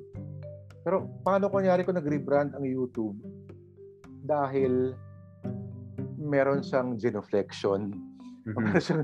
may, may self-reflection siya na mali pala ginawa ko. Tapos totally, binago niya yung sistema niya mas doon ako interesado. An- anong mangyayari sa ano yung at sabihin na, na parang okay, guilty ako kasi parang may January 6, mm. may Trump, mag ganyan, etc. etc. Mas doon ako interesado. So don't you think like US, China will copy them? Uh, sorry, Mark. No, no, no. I mean, no but, but, I but there's competition eh. Parang, eh. Kasi that's the risk for kasi mm. for like news news uh commentary vloggers like me or politi- politics vloggers like me, yun yung risk namin if you get deplatformed eh. If yeah. uh, magising ah. si si Google bukas, tanggalan ko nga tanggalan ko nga ng monetization tong si Mark. So that's already half Correct. of my income na. Mawawala na kaagad. Right. Pero kasi oh. sa US ginagawa nila yan. There are there are conservative vloggers or conservative media people the, the platform inalisan ng monetization. So what they did was they sell they, they try to make money from their ano na subscription service. So they use YouTube to promote their ano, it's not monetized pero Okay. if you May buy tanong this ako mug, Bakit hindi nag-succeed yung call dati ng mga supporters ng dispensation na o lumipat na tayo sa VK. Alam niyo yung VK, di ba? Yung sa Russia. Okay, bakit hindi na gano'n yun? Ba't hindi nag-take off yun? Pati si ano, di ba yung That- that- gitarista? that Yung gitarista. transfer was from Facebook to VK ba? Paano nga? Hindi ko maalala yung story na yun. Oo, Matala ko kasi- VK. From di ba- Facebook ba or from Twitter? From Facebook. Facebook Kasi yun, parang- Facebook yun. Nag, medyo nag-start, nag-crackdown ng quote-unquote yung Facebook sa mga Oo, fake news, accounts. Ganyan, oo. Tapos lahat sila nag-call. siya- May, may isang nag-call na, kalokohan na to. Oh, mag-VK tayo lahat. Pero, I, I, I opened a VK account ha. I remember that time ha. oh, sige, sige. Yan, explore natin yun. Ano Kasi nangyari? ano eh, ah, kasi may, may factors eh. Una, the product has to be good. VK has to be as good as Facebook. Pangalawa, Mm. the all the cool people and the big stars and the celebrities kailangan pumunta din. So if they don't go there, Ah. walang susunod or I'll be ano parang B ba yan? Mother, Queen B, Queen B. Diyan, diyan, nag-effective yung TikTok. Kasi Mm. it started out as a fad na sayaw-sayaw, pero they found a way for people to stay. They got all the big celebrities to do TikToks, they got the, so people sa, Magaling. sa mundo ng sa social media, people need a, re- a reason to stay. Mm. Kailangan kailangan na mag ah, Hatak, hatak. hatak eh or content. Yeah. Content is king naman eh. So dapat merong steady. Steady source of content and in the same way na they're doing now sa Parler tsaka sa Twitter, di ba? Na Ngayon, bakit ako pupunta ron? Ganun. oh, na, they're breaking off. Pero kaya yun actually eh, di ba? Kung if the big stars are there, if the big celebrities are there, if Donald Trump is nandun sa Parler or si ano, so posible eh. Di, may bago si Trump, di ba? May Oh, announce the other day. truth. they're Open. Yun. Mga truth. truth, truth Ano, social. ano, ano Truth tingin niyo ron ah, Mark? Ikaw, tingin mo magkiklik, magkiklik yun? Kaya. O, kas- kaya. Hindi, ah, kasi if if as long as si ah, yung control doon sa Republican Party and ah, susunod yung mga lahat ng mga acolyte, lahat ng mga sumusunod sa kanya na mga congressman, yung yung buong ano, yung sila Marjorie Taylor Greene, sila Ted Cruz, sila lahat ng kanyang lineup ang nandun So, sila. Lahat. magbabalkanize. Oo. Magbabalkanize. So, so they create Magsasarili own- na sila they doon. create oh. their own echo chamber. I think it would work. Right. Pero Talaga, syempre, mo? Hmm? Kasi, alam mo, isa sa mga ano nun, parang, okay, isa sa mga kontrata nun, para maka, para ka makasali, ay hindi ka pwedeng mag-talk shit about Trump. Parang ganon. Mm. So may censorship din sila. Oh, so so hindi they're building their own echo chamber din. So ganun din. Right. Tapos ang mangyayari pa niyan, of course, susuportahan niya ng buong machinery nila like si Fox News, Mm. ire-report o si Trump said doon sa ganitong account niya, ganyan ganyan Mm. ganyan. Tapos yung buong kasi I follow both sides. Pero eh. feeling ko, Mark, ah, they will turn on Fox News na rin. Kanang Newsmax ngayon Actually, na uh, pro-Trump. news- Oo. They're gonna devour their own uh, fathers. That's how it works. This is how it works. Race to the bottom na to eh. eh, Kasi- kasi kasi nag-aano din eh. Na- Hindi na nagpapa-interview masyado si Fox sa Trump eh. Yeah. Wala. Nag-ano na sila. May divorce na sila with Murdoch. So, let's see. Kasi it keeps on getting more extreme, di ba? na So- talking um, lahat nung I mean lahat nung kanila Pero, all stars okay, on their Mark, side. By your logic, hindi ba parang parang okay yung idea na andito tayo sa okay sa punta tayo sa sa club lahat ng sa club na to ay pare-pareho tayo mag-isip at tayo ay cool lahat pero Hmm. hindi ba minsan yung idea ay parang eh, ano yung point ito na tayo-tayo lang nandito parang hindi natin ma-antagonize yung mga nandun Parallel they, can al- universe. they can always go there. Pwede naman sila pumunta doon para makipag-away. Pero that's where they get their news. That's where they get... Kasi there are days na ayaw mong away eh. There are days na gusto mo na... na that's why, kasi uh, like ako sa YouTube, uh, people watch my channel if they want to watch news na medyo mas positive kay Isko Moreno. So, Right, you're an Isko right. Moreno fan, So, you, you might catered, want to watch curated. Yeah. Oo eh. So ganun eh. So note, there are days uh, na Mark- you want na gusto mo puro positive lang. Oo. Gusto mo sabay-sabay yung ibabashi ganito, sabay-sabay nila Mark. ibabashi AOC. So Mark. doon walang walang ano walang walang kabilang side doon sa echo chamber nila na yon. So I'm not sure if kasi uh, tas ang isa namang problem diyan yung will it uh, be sustainable? will it be sustainable na ano? Pero, Right. pero kasi merong mga companies naman na na syempre that's uh, kabilang side eh. Marami din Right. millions din sila dyan eh. So some companies would want to support Trump or support yung kanilang mga politicians. So yun naman ang tanong eh, will it be sustainable? Will it, will it have uh, advertisement eh? So Ikaw, Lord, may tanong ka ba? May sasabihin Oo, ka ba? gusto. Mark, tayo-tayo lang nandito, no? Patuloy lang tayo nag-uusap. Bakit ba umalis si Noli De Castro sa ano? Bakit umalis si Noli De Castro? Sorry, Mark. Ganyan, na, ganyan ang style natin with Lord. yeah, yeah. Hindi, Tayo-tayo ma- lang, tayo-tayo lang. Tayo-tayo lang naman. Oh, Ay, tayo lang. Hindi, dyan, hindi ha? ako, alam mo, the day he, na lumabas sa news na he left, I spoke with him mga three days before. Kasama ko pa siya. So, so parang okay naman that time. Ah, ito ha, w- w- hindi ko eksaktong alam what happened. Pero all I all I have are mga rumors, mga sabi-sabi. Ah, there is one rumor na baka na pressure daw. So I'm not sure kung saan galing kung saang side galing yung pressure. Kung sa isang side o dun sa kabilang side. Ah, may, syempre meron siyang ties sa pareho. di ba? Right, Meron ties- right. Right. So, yun yung isang rumor. The other rumor was uh, uh, sa pera. Parang uh, yung yung pera pang kampanya, pantakbo. So, maybe isang isang rumor din yon. Tapos Mm. another one is yung sa kanyang uh, health. Yung yung uh, pag-ikot-ikot kasi syempre of Yeah. course si si Kabayan uh, oh and of course yung sa sa age niya and Mm. with COVID and all that so maybe that's a consideration Mm. pero, yun, yun yung mga naririnig ko. But I'm not really sure yung eksaktong rason. Yun. Ikaw ba, Lord? Anong take mo dyan? Anong take mo kay Isko? What, what do you understand? Sige, let's try to end this on, Yeah. on, on, Ano on pinaka- politics. Para, ano, ikaw Richard, ano yung pinaka-charot doon sa mga pinaliwanag ni Mark? Actually, hindi hindi ikaw ang unang nagtanong na off the record. Actually, oh, even off the record, ganun din ang sagot ni Mark. Magaling yan si Mark. The next Ari Roque nga. Oh, ikaw, Lord, ano take mo sa ano? Because one of the things I try to understand about it, actually dahil nga sa podcast na to, medyo I better understand niya, kaya pala ganun ka-weird si Lord. Thesis pa lang weird na, tapos yung din pa niya, very open-minded, esoteric. So, I can see where is this coming from, okay? Thank you for that. But, but, ikaw, I mean, satire it seems to be your thing, no? And for a long time, sinasabi kang kulang sa Pilipinas, kulang tayo ng Borats, kulang tayo ng mga Colbert, kulang tayo ng Saturday Night Live. Parang ikaw lang yung alam mo kung satirista sa atin eh. Oh, with Bayaw siguro and some of the other folks. Bakit yung state of satire sa Pilipinas ay medyo underutilized sa, sa, sa tingin mo? Or maybe you disagree with me, but parang feeling ko sayang eh. Like, and napansin ko, ah, Lord, actually I learned a lot from you. Uh, one of the things I learned from you, maybe not all good things, but maybe this is the better one. Is something like, minsan pag sa mga pag sa mga trolls, wag mo na seryosoin. 'Di ba? Parang patulan mo na hindi mo pinapatulan. It kind of works, but only of course to a certain degree because I remember what um, uh, Charlie Chaplin said. He said if only he knew about the Holocaust, he would not have made that movie The Dictator. Because remember, I remember what you said about humor against authoritarianism. But even Charlie Chaplin said abot sa isang level whereby humor will be inappropriate. But anyways, I want to understand your philosophy on satire, especially in era of Dutertismo, and who knows, it's possible era of Mar, Mar Makoismo.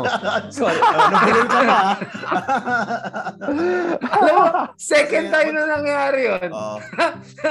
okay. Bakit ka bigla nang nagkakaroon ng hiccup? Oo nga eh.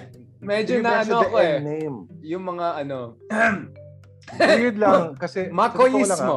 Yan, Sa totoo lang, Makoismo. ah, Go. um, ang republika natin, ah, ang, ang, ang nation natin was actually founded by satirists, no? Sila sila Del. Pilar, sila, sila Plaridel. Right. Eh, no, ang Noli is a satirical piece of, Of course, work. of course. Yeah. No? Yes. Philly was something. Philly was dark, no? Ah, Plaridel, Del Pilar, sila Right. Graciano Lopez Haina. May mga satirista lahat yan. At kung tutuusin mo, ang laki ng bayag nila, kung sinasatirize mo nun, mga Yung mga praile. Espanyol. Yeah, I know. Uh, Mga praile.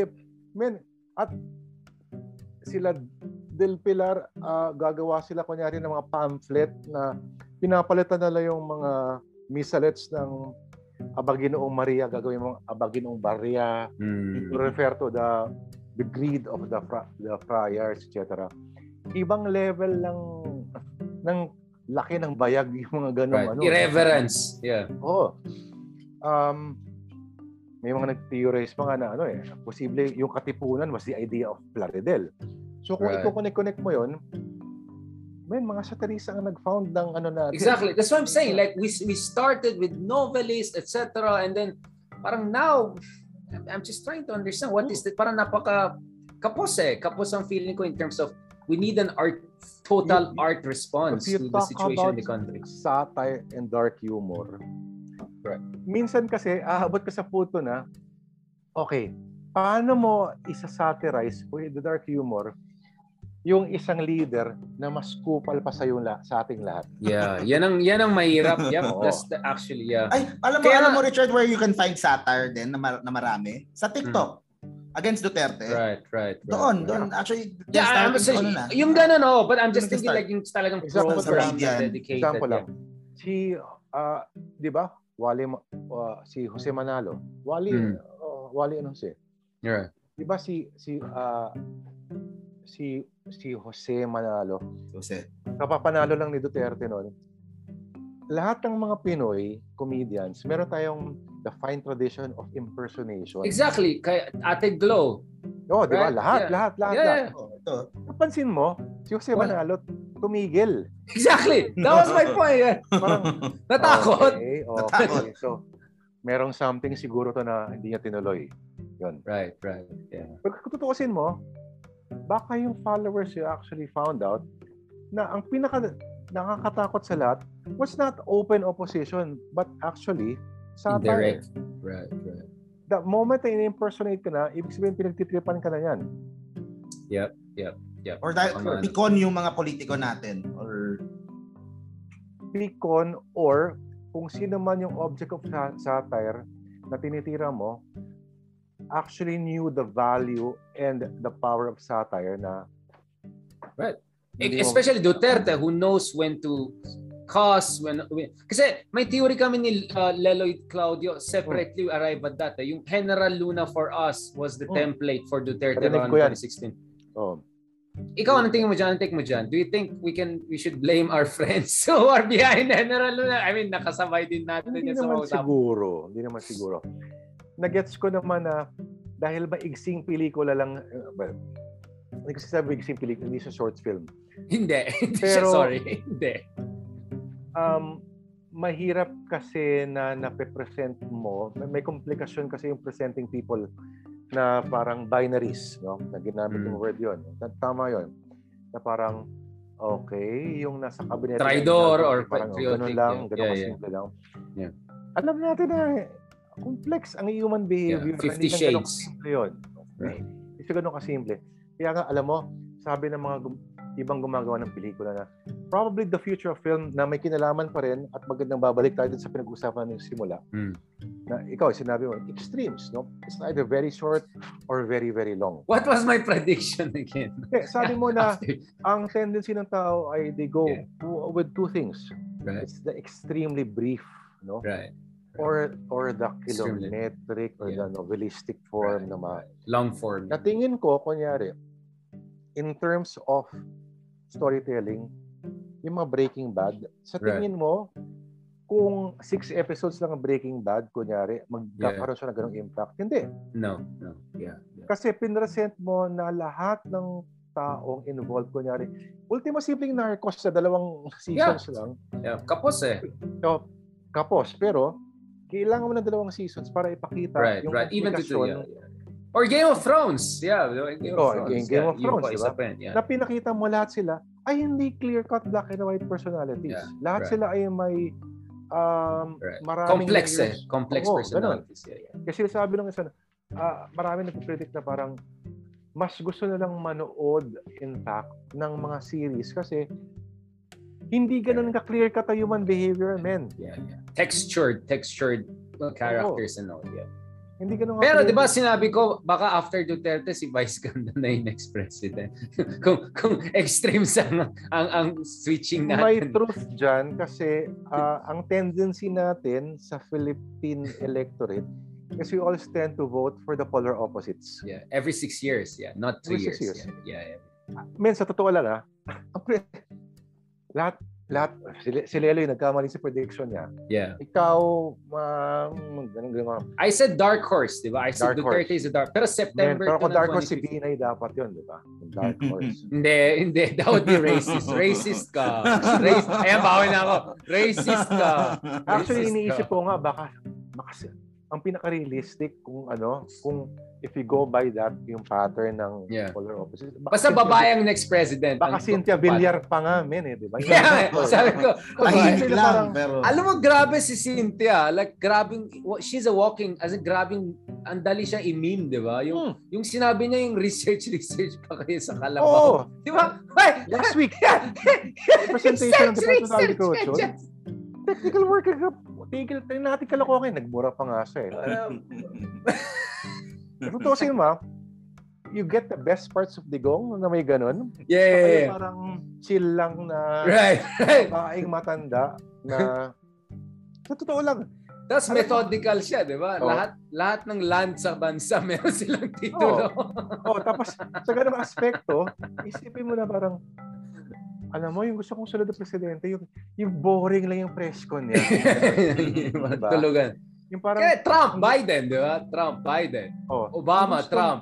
Ang gusto mo sa press con, or sa pamunuan in general, gusto mo parang kuryente lang siya. Right, right. Hindi mo nakikita, walang drama, Yeah. pero alam mong gumagana lang Andun siya. siya. Yeah. Pero hindi Right. pwedeng mag hindi ka pwedeng mag-operate sa buong buhay mo kung wala yung kuryenteng yun. Right. So, gusto, gusto mo ng ganong klaseng leader. And Basta the- wag lang 2 a.m. yung talk, di ba? Parang Okay lang sa akin, boring. Basta wag lang 2 a.m. Oh, men, Kasi- kasi ka- kami sa newsroom, sa totoo lang ah. Kutsa, ang ina-point, ang, ang nilagay namin ng mga tao para mag-monitor ng mga bata. Kasi pag matanda, hindi They don't na pwede. sleep. Yeah, yeah. Yun. Yeah. Pero lang, yung mga Hindi, bata pero pero ito naman, yung, yung sa boring na ano, hindi kaya kaya ganyan yung ginagawa ni ni Bongbong ngayon. Right. Na- boring siya. Hindi nakikipag-away, Yeah. tahimik lang, puro mga Pero gano'n naman talaga siya, ano, di ba? Bong, ano ba tingin mo kay Bongbong Marcos? Because he could become our next, di ba? So, anong tingin mo kay Bongbong Marcos? May, may teorya lang ako. Sige, sige. Gusto ko yung mga Lord Ah. theory. Kailangan ng palagiyahin si Mami.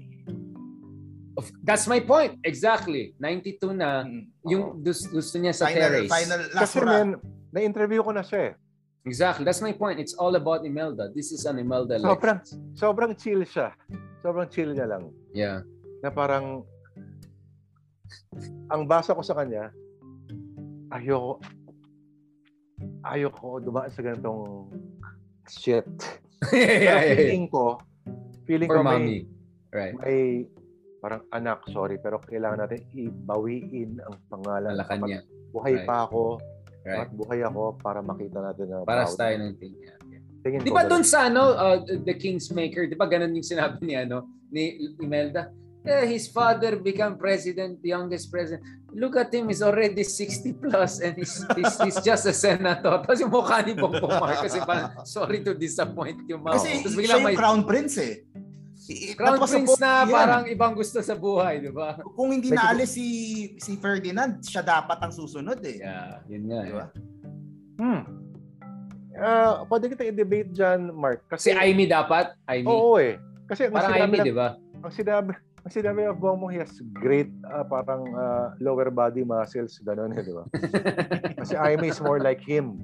Ganun. Right, right. Ah, right. pareho ko na naka-interact yung dalawang yan. Tama. Same na. Amy talaga for me is the, really the, yeah. Iba. More mommy siya eh. More Hindi, mommy. baka baka patriarchic ano eh, di ba? Parang sa North Korea, di ba? Puro lalaki yung ano. Yeah, pero I, my sense is Amy will be the power if ever BBM wins. I, I'm just saying, like Amy will be running the liaisons and everything like that. No, I mean, yun lang sense ko eh. Ang Ang, lakas ang, ng, ang, ang hindi ko lang makuha kasi, parang ini-expect ng mga tao na, oh, okay, okay ka sana, pero i- i-condemn na niyo yung ginawa ng pamilya niyo.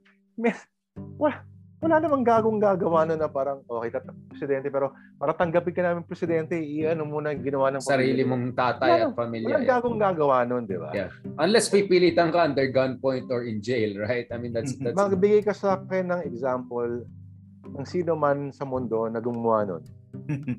Disown their own Uh, name this and is family. uh, ito, ito uh, Sir Lord, I was telling Richard uh, sa mga previous podcast namin na I, I have I've been I have this observation that the uh, sa away dun sa katotohanan ng martial law the people who are pro martial law are winning against dun sa anti at, at least in the last five years do you do you feel that way na Basta lumalakas ang historical revisionism. Yeah, mas I mean, dumadami yung tao na okay sila sa martial law kaysa doon sa mga tao na ayaw because of the abuses and all that. For whatever reason, kung dahil sa social media man yan o sa Cambridge Hmm. Analytica man yan o kung saan Tingin ko mo. mas social media. Kasi last year, nag-moderate ako sa isang forum na in-sponsor ng Ateneo. No? right. Sila Janeri. Ah, At merong dalawang professor sa Lasal. no, Richard, sila Cherry. Um, sinabi nila na parang, okay, pag kinumpit mo yung al- algorithm, ah, ang mas ang- sa sa YouTube lalo na, ang mainstream narrative is ah, ang Marcos narrative Right, right. rather than ah, The the opposite, no? Ngayon, napunta kami sa usapin ng okay, bakit? Kasi well produced, etc. etc. Ngayon iniisip ko, okay, as academics, ano laban mo ron?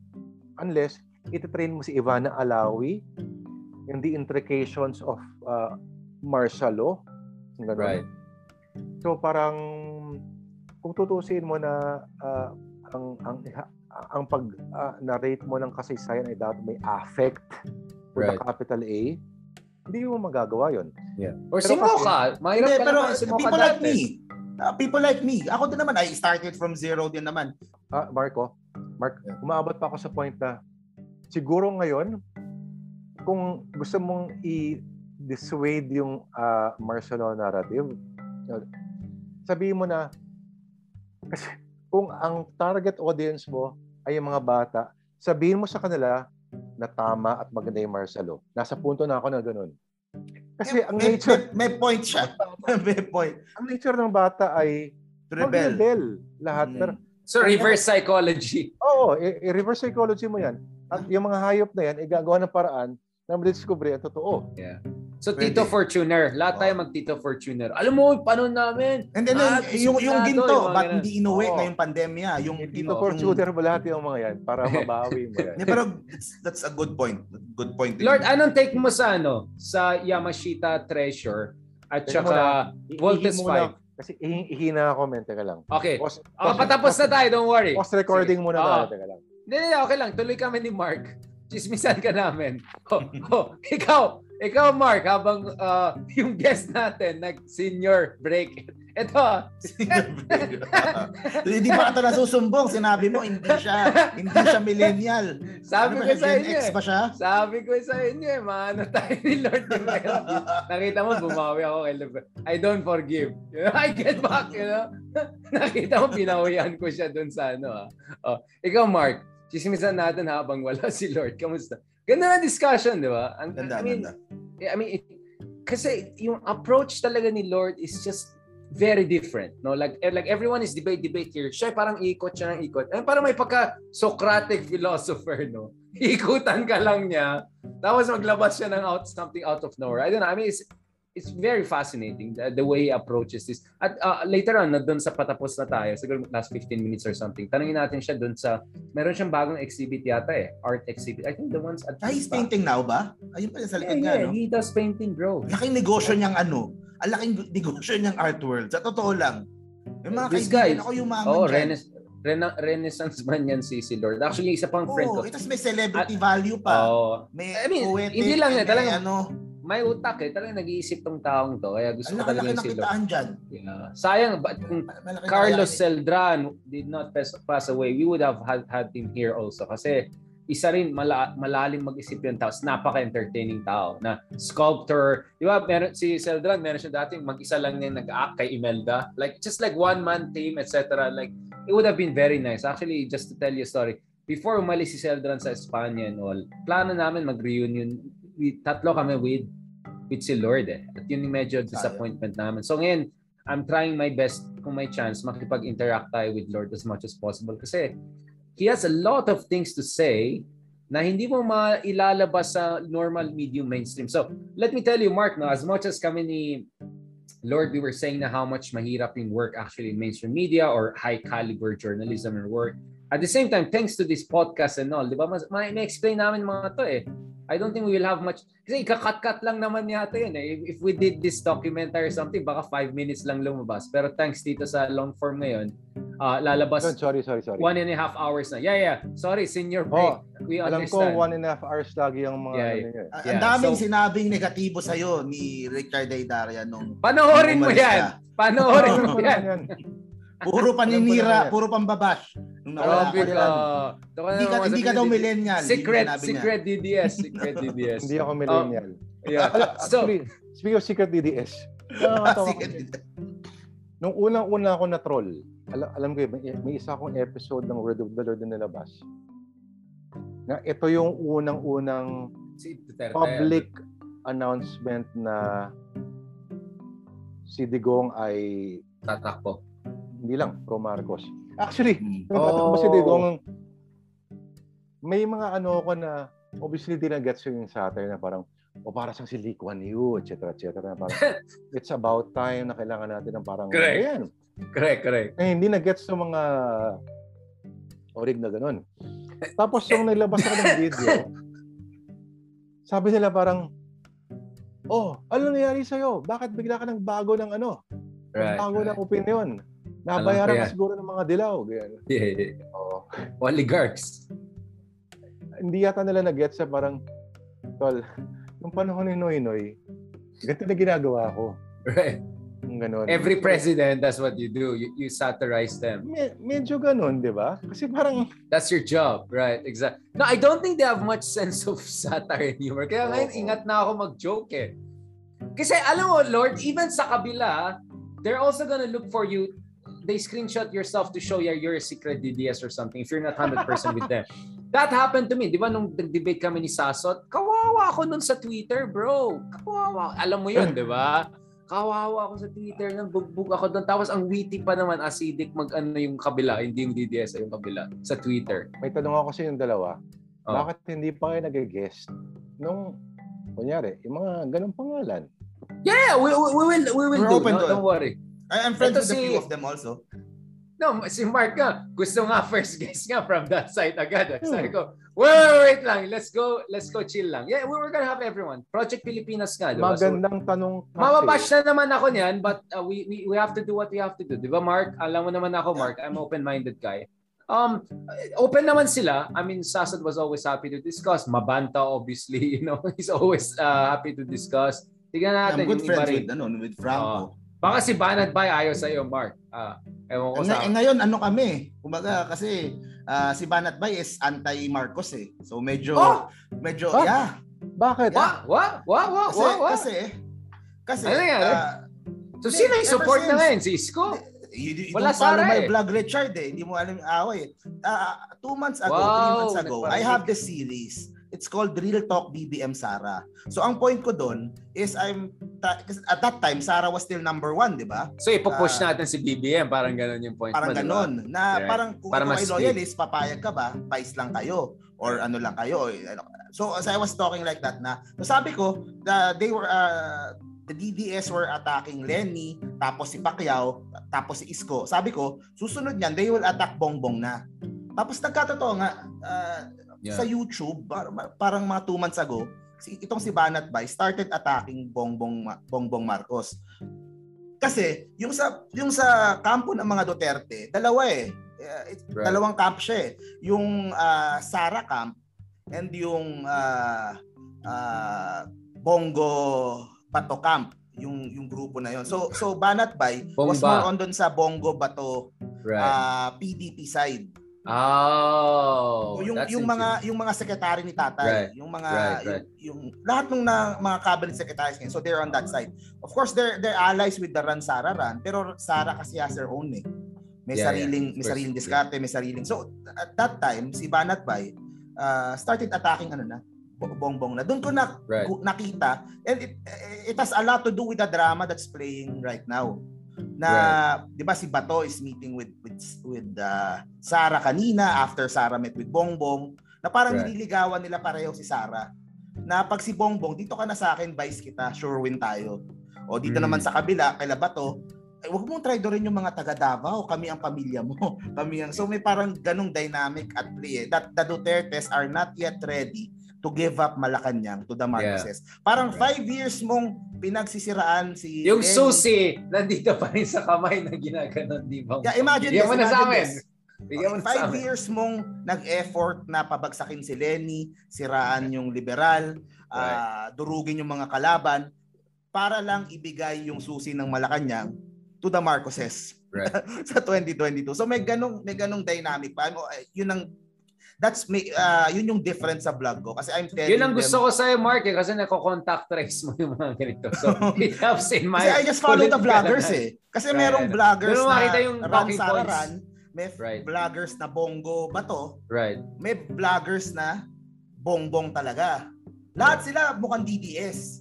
Pero Right. merong mga merong mga ano eh, merong mga May variations. may variation eh. May factions. May, may iba-ibang factions and Oh, motivations sila eh. Parang so may cozy nag-away yung faction. bongo side at yung bongbong side. Hanggang ngayon, Right. hindi pa rin sila okay. So yun Right. yung Ikaw, ik- ikaw, Lord, I mean, what what is your take? Because one possibility is that Duterte may have been just a preload to a Marcosian restoration. I mean, in a way, you can say Duterte made Marcoses look good because you know, you know, I mean, look at the Marcoses. They're so regal. Supposedly, they're so quiet and behave, and you know, you picture nila sa Malacanang. So, umaga, like the Dutertes made them look better. In, in some ways, you can argue that. Are you looking at that possibility? And And siguro mga patapos na rin tayo sa discussion dito, we can go on forever. Pero ikaw lang kasi nag-gin tonic, so lugi kami dito. Magtutuna pa ako. Di ba ako Pero dapat nag-dinner? tinatanong ko dyan eh. Kasi between you and Leloy Claudio, ikaw yung mas may tamang algorithm na. correct, correct. No, but tell us, Lord, what, what do you think about that? What do you think about that? Ikaw, what, chismoso ka, ginagamit mo yung mga attack ni Leloy sa akin. Oy, nakinig lang ako ng usapan ninyo. Hindi Yeah. ko alam. Ah, As an artist, how do you think you want to deal with it? I mean, how, do, how what is your coping strategy as an artist? Because maraming tao na depressed sa mga nangyari sa bansa. Like super depressed. minsan, ah, paghuhusgahan mo ang mga bagay-bagay, Mm. hahanapin mo sa mga maliliit lang, yung mga seemingly insig- insignificant details. Right. Nung na-interview ko si Bongbong noon, Senador, Senador pa siya noon, wala, the presidency is So far away. as wala pa sa horizon yon. So in-interview namin siya. Tinanong ko siya about his flute playing. Yung, oh, a, a saxophone and Right. flute playing. ganun. Right. Sinabi niya noon na, okay, hindi talaga siya sax player kasi parang ang, ang, ang gusto talaga yung instrumento ay flute, no? Okay, seemingly mababaw tong example ah. Tapos, so flute, gan. Pero alam ko kasi Jeprox siya, no? Ah, yung Right. yung edad niya Jeprox eh. Na, Right. 63 na ba? Or 64 yan? Tapos may sinabi siya na may sinabi siyang banda. Alam niyo ba yung bandang Jethro Tull? No, ha- no idea. I-google niyo yun. Google Yung, natin. yung- yung Jethro Tull was Right. a band nung 60s, 70s na Mhm. isa sa mga kinategorize as prog rock, progressive rock. Aba, may social commentary din. Pag sinabi progressive, hindi hindi yun lyrics wise. Ah, yun ay parang isipin mo kombinasyon ng classical na komplikado ang mga metro, ang mga notation with rock. Yan. Ay, nakita ko na sila. Oo. Tapos sinabi niya flute. Sabi ko, may sinabi, idol ko si Ian Anderson, yung vocalista Mhm. ng Jethro Tull, who also happens to play flute. Yan, si Ian. Ah, sabi niya, sabi niya, nung, nung, nung, nung na-raise yung issue ng Jethro Tull, nag-iba yung ano niya, men, yung verve niya. Nag, parang Nag-zone, nag-into new zone siya. Parang something. nag-iba yung energy niya. Right, right. Vibes niya umiba, yeah. Tapos before that uh, before that question, nag-iba rin yung topic, yung nung vibe niya. Nung tinanong ko siya, ano yung pinakahuling kinain mo bago kayo umalis ng Malacanang? Oh, what a question. Alam niyo ba kung ano yun? Ano yun? Alam ba kayo? Charles, alam Bagoong na naman. Hindi. Dinuguan. Dinugo. yeah, something along those lines I was thinking. Yeah. Ito yung tip, sorry. Wow. That's an Kap- interesting Kapag trivia. may gusto kayong tanungin to humanize anyone, ask them about anything that deals with food. Right. That, that's a very that's a very interesting question. Kasi, Yeah, that, men, iba yun eh. wow. Galing na na. Paano mo naisip yung question? Did you really try to psychoanalyze or just that pop up in Hindi. your mind? Kulitin Kasi natin parang, to. ando na ako sa mga, okay, Wow, uh, we get buwan. past yung mga eh, diktador ganyan. Parang, ikaw, Do you think, Lord, that's really the way forward? Because Mark keeps on saying, uh, lumalakas yung revisionism, medyo laos daw yung line nung kabila na parang paulit-ulit lang ganon. So what do you think should the people who are, I mean, of course, I'm not trying to paint you politically, but I'm saying like if you don't agree with the historical revisionism and all, ano bang laban mo dyan? Obviously, fact-checking has utility only to a certain degree and it could even Oo. backfire. But, but beyond mo- fact-checking, what should you do? hindi ko yan pwede sagutin kasi hindi pa ka sagot, ah, hindi ko pa, hindi pa ako tapos sa gusto kong puntong tapusin. Ay, sorry. About sorry. Jethro Tull. Okay, Jetro. Balik, balik tayo sa Jetro. Sige. Oo. So, nag-discuss kami what Aqua lang yung hit single ng bandang paborito niya. Correct. Sabi niya, Oh, this is interesting. sabi niya, pare. Ginamit yung word na pare. Hindi ko alam kung Oo. anong in-edit out yung sa, sa interview na. Sabi niya, pare, meron pa akong picture na naiwan ko sa Malacanang na yung Ian Anderson kasi na idol niya, Right. flute player, at meron siyang Long hair. Na ganun. long hair, tapos yeah, yeah, ganun, yeah. meron siyang malapan, yung pan na, Right, na, na post na nakaganon ng paa. Right, right. Ayan, dito yung picture sa Google. Oh. Yeah. Sabi niya, meron akong picture na, mali, ma- na mala Ian Anderson na, na parang ganon. Siya mismo daw? Oh. Oh, Wow. siya mismo. At Interesting. isipin mo, after many, many years, yun ang naalala Pinaka niya. naalala niyo. Wow. Naalala Wow. na both yung pinag ah, fatigue siya ng ng Yeah. fatigue nung Yeah, EDSA yeah, yeah. 86 kasi he was put in charge, sabi niya, sabi niya, Sik- Yeah. of security na parang, okay, mukhang wala namang papagtitiwalaan dito, ikaw na lang anak ko, ganun. Pero, Ba baby naman siya daw. The baby sila, 'di ba? Sabi niya. Ulul. Pero, nung tapos na yung interview namin, nag-uusap, pinipilit pa rin pag-usapan si Jethro Tull. yeah, I can see. Anderson. Grabe Kaya yung ko parang, what's going on. ah, okay. Man, more than yung ano, yung, yung bu- buong narrative ng kanilang away, yung Right. nag-tracker, yun ang Right. nire- nare-retain Yeah, sa yeah. kanya. Yun yung life world niya, to use the German philosophy. Yun yung life world niya. Yeah. Oo. Yun yung life world niya. Yeah, yeah. Ano sa German yun? Life world. Ah, yeah, I forgot the German. The Hegelian, ano. Hindi, parang kumbaga, Mga Heidegger pa tayo dito. Yeah. kumbaga, di ba minsan yung small talk, minsan doon, doon mo nare-reveal yung sarili mo eh. That's my point. Life world nga yun eh. Yun Pero life. sa akin parang, ang ina no, kung wala lahat to, may banda siya, mag-uusap mo ito sa banda. Parang ganun. Parang kawawa lang tong taong to na Lebenswelt. Lebenswelt. Levenswelt. Lebenswelt. Yeah, okay. In- Iba to sa ano no, ah, yung Kay Heidegger. Yeah. We, we can, wait lang. Pero, naano ako dito kay, so, because ako, ang take ko kay Bongbong, eh, he's, I don't get the Marcos vibe from him. It's a different vibe. I don't And someone told me, oh, you're just ko. underestimating, you're just underestimating the guy. Inatak ako ng some friends ko. Sabi, ko, no, I see, he just has a different vibe. Tapos I spoke Ilocano to him a little bit just to test another tumingin siya sa Ilocano ka. Pero sabi niya, masyado kang ma- maputi.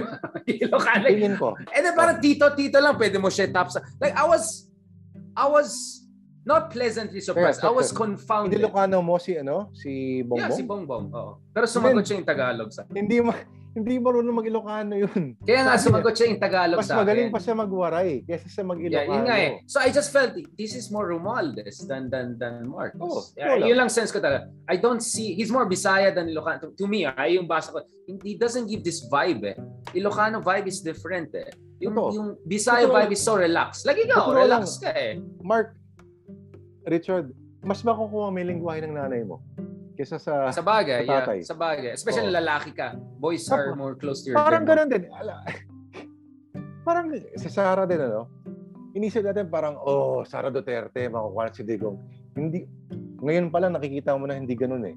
Yeah, she's her own Diba? mind. Yeah, yeah. Eh, So, Oo. Lord, what do you think a Bongbong Marcos president will be? You think he's really gonna call the shot, or is it Amy gonna call the shot? Like, again, this is wild speculation, but no one is doing it properly because very few people really met him before judging the guy. So, so for some of us who have met him, I have uh, some ideas of my own. Pero interesado din ako sa'yo. Anong take mo sa kanya? Unless Mark, you you also met the Bongbong recently. You wanna add something? Please go ahead. Yeah. Ako no, I haven't pa. Si Mark. Ikaw- Gusto ko marinig si Mark. Ikaw, basa mo Mark kay kay ano Bongbong. Anong basa mo? Basta ko kay Fogbo. No, so like if you, you were the president, I'm not really sure nagagalit. pag siya per se. Ang, ang alam ko lang, ang Yeah. makakabalik lahat, yung Old Boys Club. Everyone who has been loyal to them Marcoses, since, since yeah. umalis sila, makakabalik Sino lahat. yun? Si Enrile lang buhay doon, Mark. Yung families nun, kung sino man yun. Oh, sige, si, sino? Kunyari, sino maging Secretary of Health ni Bongbong? Sinong buhay na old boys? Seryoso tanong yun. Sino yung Oo, old boy? teka lang. Hindi sure. Oy, Lord, ah. you're harsh. Hindi, pero I mean the the, the political fa- uh, mostly from I'm thinking mostly from the, the Ilocos the, the But big names from Romualdez, Ilocos. wala. Wala nang buhay Romualdez doon, is- men. Wait, ultimo yung, wala rin sa ano, Old Ilocos Boys Club. I mean sila Chavit and sila sila I'm not sure that ganun sila ka-close kay Chavit. ano I mean I mean Romualdez, uh, I could say. I think Romualdez will have some good times under under Marcos. I can Oh, sense sige. that. Even if that's training the argument. No? Right. Sino pa? ito ito ta. Uh, kasi tinitingnan ko din diyan how much uh, GMA will be involved. Ah, okay. That's an If she interesting. plays ano. a big pero- part doon sa ano That's niya. an So, interesting angle. merong ilang ano mapupunta sa kanya. The Yung same way na nangyari kay Digong. Oo. Kasi, May quota siya. Tatlo siguro cabinet member makuha niya. Parang ganun. pero kasi, kung inaano mo yung paradigm ng Marcos, eh, na ini ina-assume mo na yung buong cabinet niya, o may fear na yung buong cabinet ni Bongbong ay, oh, Marcosian pa rin itong mga to. Yeah, yeah. It's as if na parang it's 1972 all over Right, again. right. Ngayon, diba? Which I think they won't do. I I think, think, I think my the sense biggest is fear lang na, ay sorry. right. I think the biggest fear naman Correct. lang if Bongbong Marcos wins is how it will affect our textbooks. I think the right question you should be asking, sino yung magiging in charge sa education? Right. Right. How will that affect yung mga textbooks Well, I mean, natin? also yung history is. PCGG, yung yung yung ill-gotten wealth issue, Yeah, of course, a lot of yun. issues. The Para naman may ginagawa yung PCGG ngayon, di ba? yun Uy, may nga. 4 billion daw na ano ah, 4 billion dollars na ano. Anyways, we, we can discuss about that but we're we're about to end also these discussions. Thank you very much Lord for that. For me kasi ano eh immediately when Bongbong is going to be there, there's going to be a fight back by the other side. So, maging magulian. But I won't be surprised, Lord, ah, and Mark, let me tell you, I won't be surprised. I've, I've said that in some of my briefings and all. I won't be surprised he will try to extend some olive branch and create some sort of a mini rainbow coalition, bring some people na medyo respectable in, giving giving some industrial trade policy vision. You know what I'm saying? Like Bongbong will try to present a kind of a more acceptable face and extend the olive branch. And, and I, I, Chad, my do you think he will be to authoritarian? What, what Hindi. I think siya? I think they will try to surprise everyone by trying to Oo. show that they're not just the Marcos's back. They're gonna Correct. be Oh, Imelda will do Imelda, right? So they'll allow Imelda Imelda have your show, right?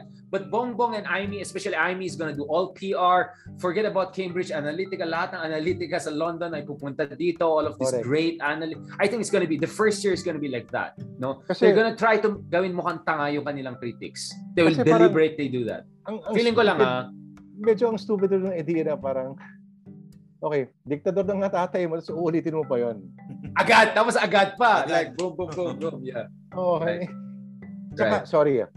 Medyo yung pagiging author- authoritarian entails a certain amount of Discipline. And, ma- and, and vision and Medyo intelligence. mahirap and yun. Yeah, yeah. Ah, Nakita natin Mahirap yan kay tatay, di ba? You need to be competent to be dictator. I mean, you Correct. need to, Correct. Putin, Oo. Putin is competent enough. So I'm just saying. Oo. I like that you said that, Lord, and I emphasize. On a final note, Mark, mayroon kang questions before we wrap it up? Kasi dalawang oras na kasama pa yung ihi break, ihi break mo. Dalawang oras na ba? I-edit yun naman daw, di ba? Uh, hindi! Yun na Hindi, yun! Not so Yun much. na yun. yung bathroom break lang siguro. Wala, Joe Rogan style ito, ito, ito. Huwag mo Ah, tanggal yung bathroom ang break. ang May ang, ang ako parating doon. pag nag-uusap kami ni Richard, I always uh, tell him na this is what I say sa vlog ko. Ang feeling ko talaga, uh, Le- Lenny, dahil sa all the five years of attack coming from the DDS and uh, Lenny and the Liberal Party, uh, napakaliit ng chance of winning. And that's why ako ako I'm on the Isko side. Uh, we yeah, wanted to try something new. We wanted to ano. Pero yeah. pero yun yung yun yung tingin ko. Ikaw, uh, what do you feel? Is, yeah, is, Lord. Is there, mga last there... ideas, yeah. Last things to say, yeah. Exactly magta 2 hours na tayo. Ako talaga? Go! This is the point of the podcast. Wild speculations. Fearless forecast. Or fearful forecast if you want. Okay lang sa akin. Okay lang yun, yung takot na forecast. Yung mga, I think, wala kung si BBM would be a serious contender, He is already the top contender. Yes. It's a factor. Oh, sabi natin yung survey surveys. Pero ibang usapan yan kapag binato mo yung Sorry, pero anong ginawa mo nung pandemya? Parang ganyan. Pwede ilabas Yeah, yan. that's the line. Mag-iisko line din niya, especially yan. Anong, anong ginawa mo nung pandemya? Nagka-COVID ka, di ba? Parang, ah! Or, ano achievement mo? Yung tatay mo, marami. Ikaw ano? Yung parang gano'n, di ba? Yung pwede mo rin gano'n. Hindi, pagpitpita ng itlog, sige nga, anong ginawa ng pandemya? Parang gano'n. Um, i-erase yan eh. Talaga, nag, nagpakatahimik ka tong past six years. Hmm. Nung may nung, nung nagkaroon ng krisis sa sa health, a- a- anong ginawa mo? Posibleng maging major issue yan. So hindi ko alam kung ano maging sagot diyan. Kasi hindi hindi mo pwede na parang oh, my father has been a great leader for many many years. Pwede ba 'yon? Yeah. Walang takas 'yan. Yeah, yeah. Hmm. That's a loop. That's a loop. That might be ano, uh, make the station great again. Yeah, marami siyang weaknesses. Let's see. I, I, I think, especially if he's very leading, na 40% talaga oh, abutan niya with Sara, aanuin siya ng lahat, atakin siya. Si Pacquiao already positioning, di ba? Oo, oh, al- alam natin na eh, marami pa pwede mangyari. I mean. Yeah, exactly. Yeah. Hmm. Yeah, of course. So, And, alam mo, ang pwede lang makasagot na tama dyan, si Darian, hindi si Leloy Claudio. Yun talaga. Ito ka na naman, ha? talaga sinasabi ko. yeah. Gusto Kailangan ko yan. Na, gusto ko yan. Hey Darian survey, hey Darian yeah. survey na yan. Alam mo yung hey Darian survey Doon lang ako may, may tiwala actually. okay, so Lord, do you have something to tell us? I think I, I think you have art exhibit. Are those paintings behind you yours? Can you tell us a little yes. bit about? So we know you're a writer. We know you're a musician. We know you're a broadcaster. We know you're a trollish figure. But number five, are you a painter? Are those your paintings? And what's the yes. vibes what's going on Those there. are my paintings but I'm not a painter. But there's an art there, so... Are you selling your art? Ito, magma-manager na daw si Mark eh. Si, Kasi so, Mark, beta mo ako, Mark. Yan ang pinag-usapan na nung yeah, nag-i-break ka. Pa, bentahin daw niya yung paintings mo. Ang dami Benta mo ako, Mark, ha? Benta mo ako, Mark. Oh. All right, thank you so much. thank you so much, Lord. Oh, guys, thank you, thank you, thank you, thank you, thank you, guys for inviting me. Alam ko na uh, uh, distinguished lahat ang mga ginigest ninyo. From Leloy Claudio to Samira Gutok to the professor from UP. Uh, ngayon, you're scraping the bottom barrel. So, right. Don't worry, ang susunod sa'yo si Atom Aurelio. So, Ayun, so, pambawi lang. May, may level lang tayo, may levels tayo. Kurutan daw, kurutan ang gusto niya. Thank you so much, Lord. Uh, Thank Can you, so say, much. on, on a last note, just on a last note, Lord, uh, what is art to you? And uh, why why why is art important in our lives? No, uh, anong natutunan mo sa issue na I, I just want to pick your mind. What is art to you? What is art? My God. Uh, it's self-expression thrown mm-hmm. out into the world, hoping that the world would uh, understand you. Right. And if the world doesn't get it, then fuck it. Right. That's the ending I was looking for. Thank you for falling for it. Exactly. Maraming salamat. Thank Fuck you very you, much for everyone. Thank you very much, everyone. Mark, salamat, Mark, ha? Wow. Salamat, nakabarong ka My para sa amin. My favorite is... Siyempre, siyempre. Special. Good, that was good. Salamakan. 11.33. Wala Mark, na, midnight na tayo. lang, Mark. Hindi ka kamukha ni Harry Roque. Kasi alam namin, pag hinila namin yung tuktok mo, hindi yan pwedeng dumikit sa, ball, sa wall. Yun. Yeah. That's a very Lord Vivera way of ending it. Charles, Salamat, sorry, Lord. man. Ah. Sorry. Uh, alam ko baka i- Men, pwede bang makita yung mga libro sa likod mo? Aha. Yeah, this is all pwede codes, this, this is all Russian warranties. I, uh, ano, y- y- yung camera mo ba, i pwede mong ma... ma Hindi, makita? mahina to. Ano lang yata to eh. I, don't, I can send you a picture of it. Hindi, dapat This para is sa all amin. Foucault. This is all Foucault. My This is God. obviously Nietzsche, Plato. And then this is all Russian, Dostoevsky, Turgenev. This is Hannah Arendt. This is Obama, blah, blah, blah. So yun, everything is may ISIS doon, may ano doon. Oo. So yan. This is Bakit- like, bakit this is my yung- youth. Bakit yung Foucault ay naka uh, place Egyptian. sa medyo kita naki ano? Naka-cover. Oo. That's the point. Actually, I want to use Foucault to analyze Duterte. So medyo secret project. Talaga? yan. Upcoming, Dap- yeah. Dapat ba siyang ikulong sa op- Opticon ganyan?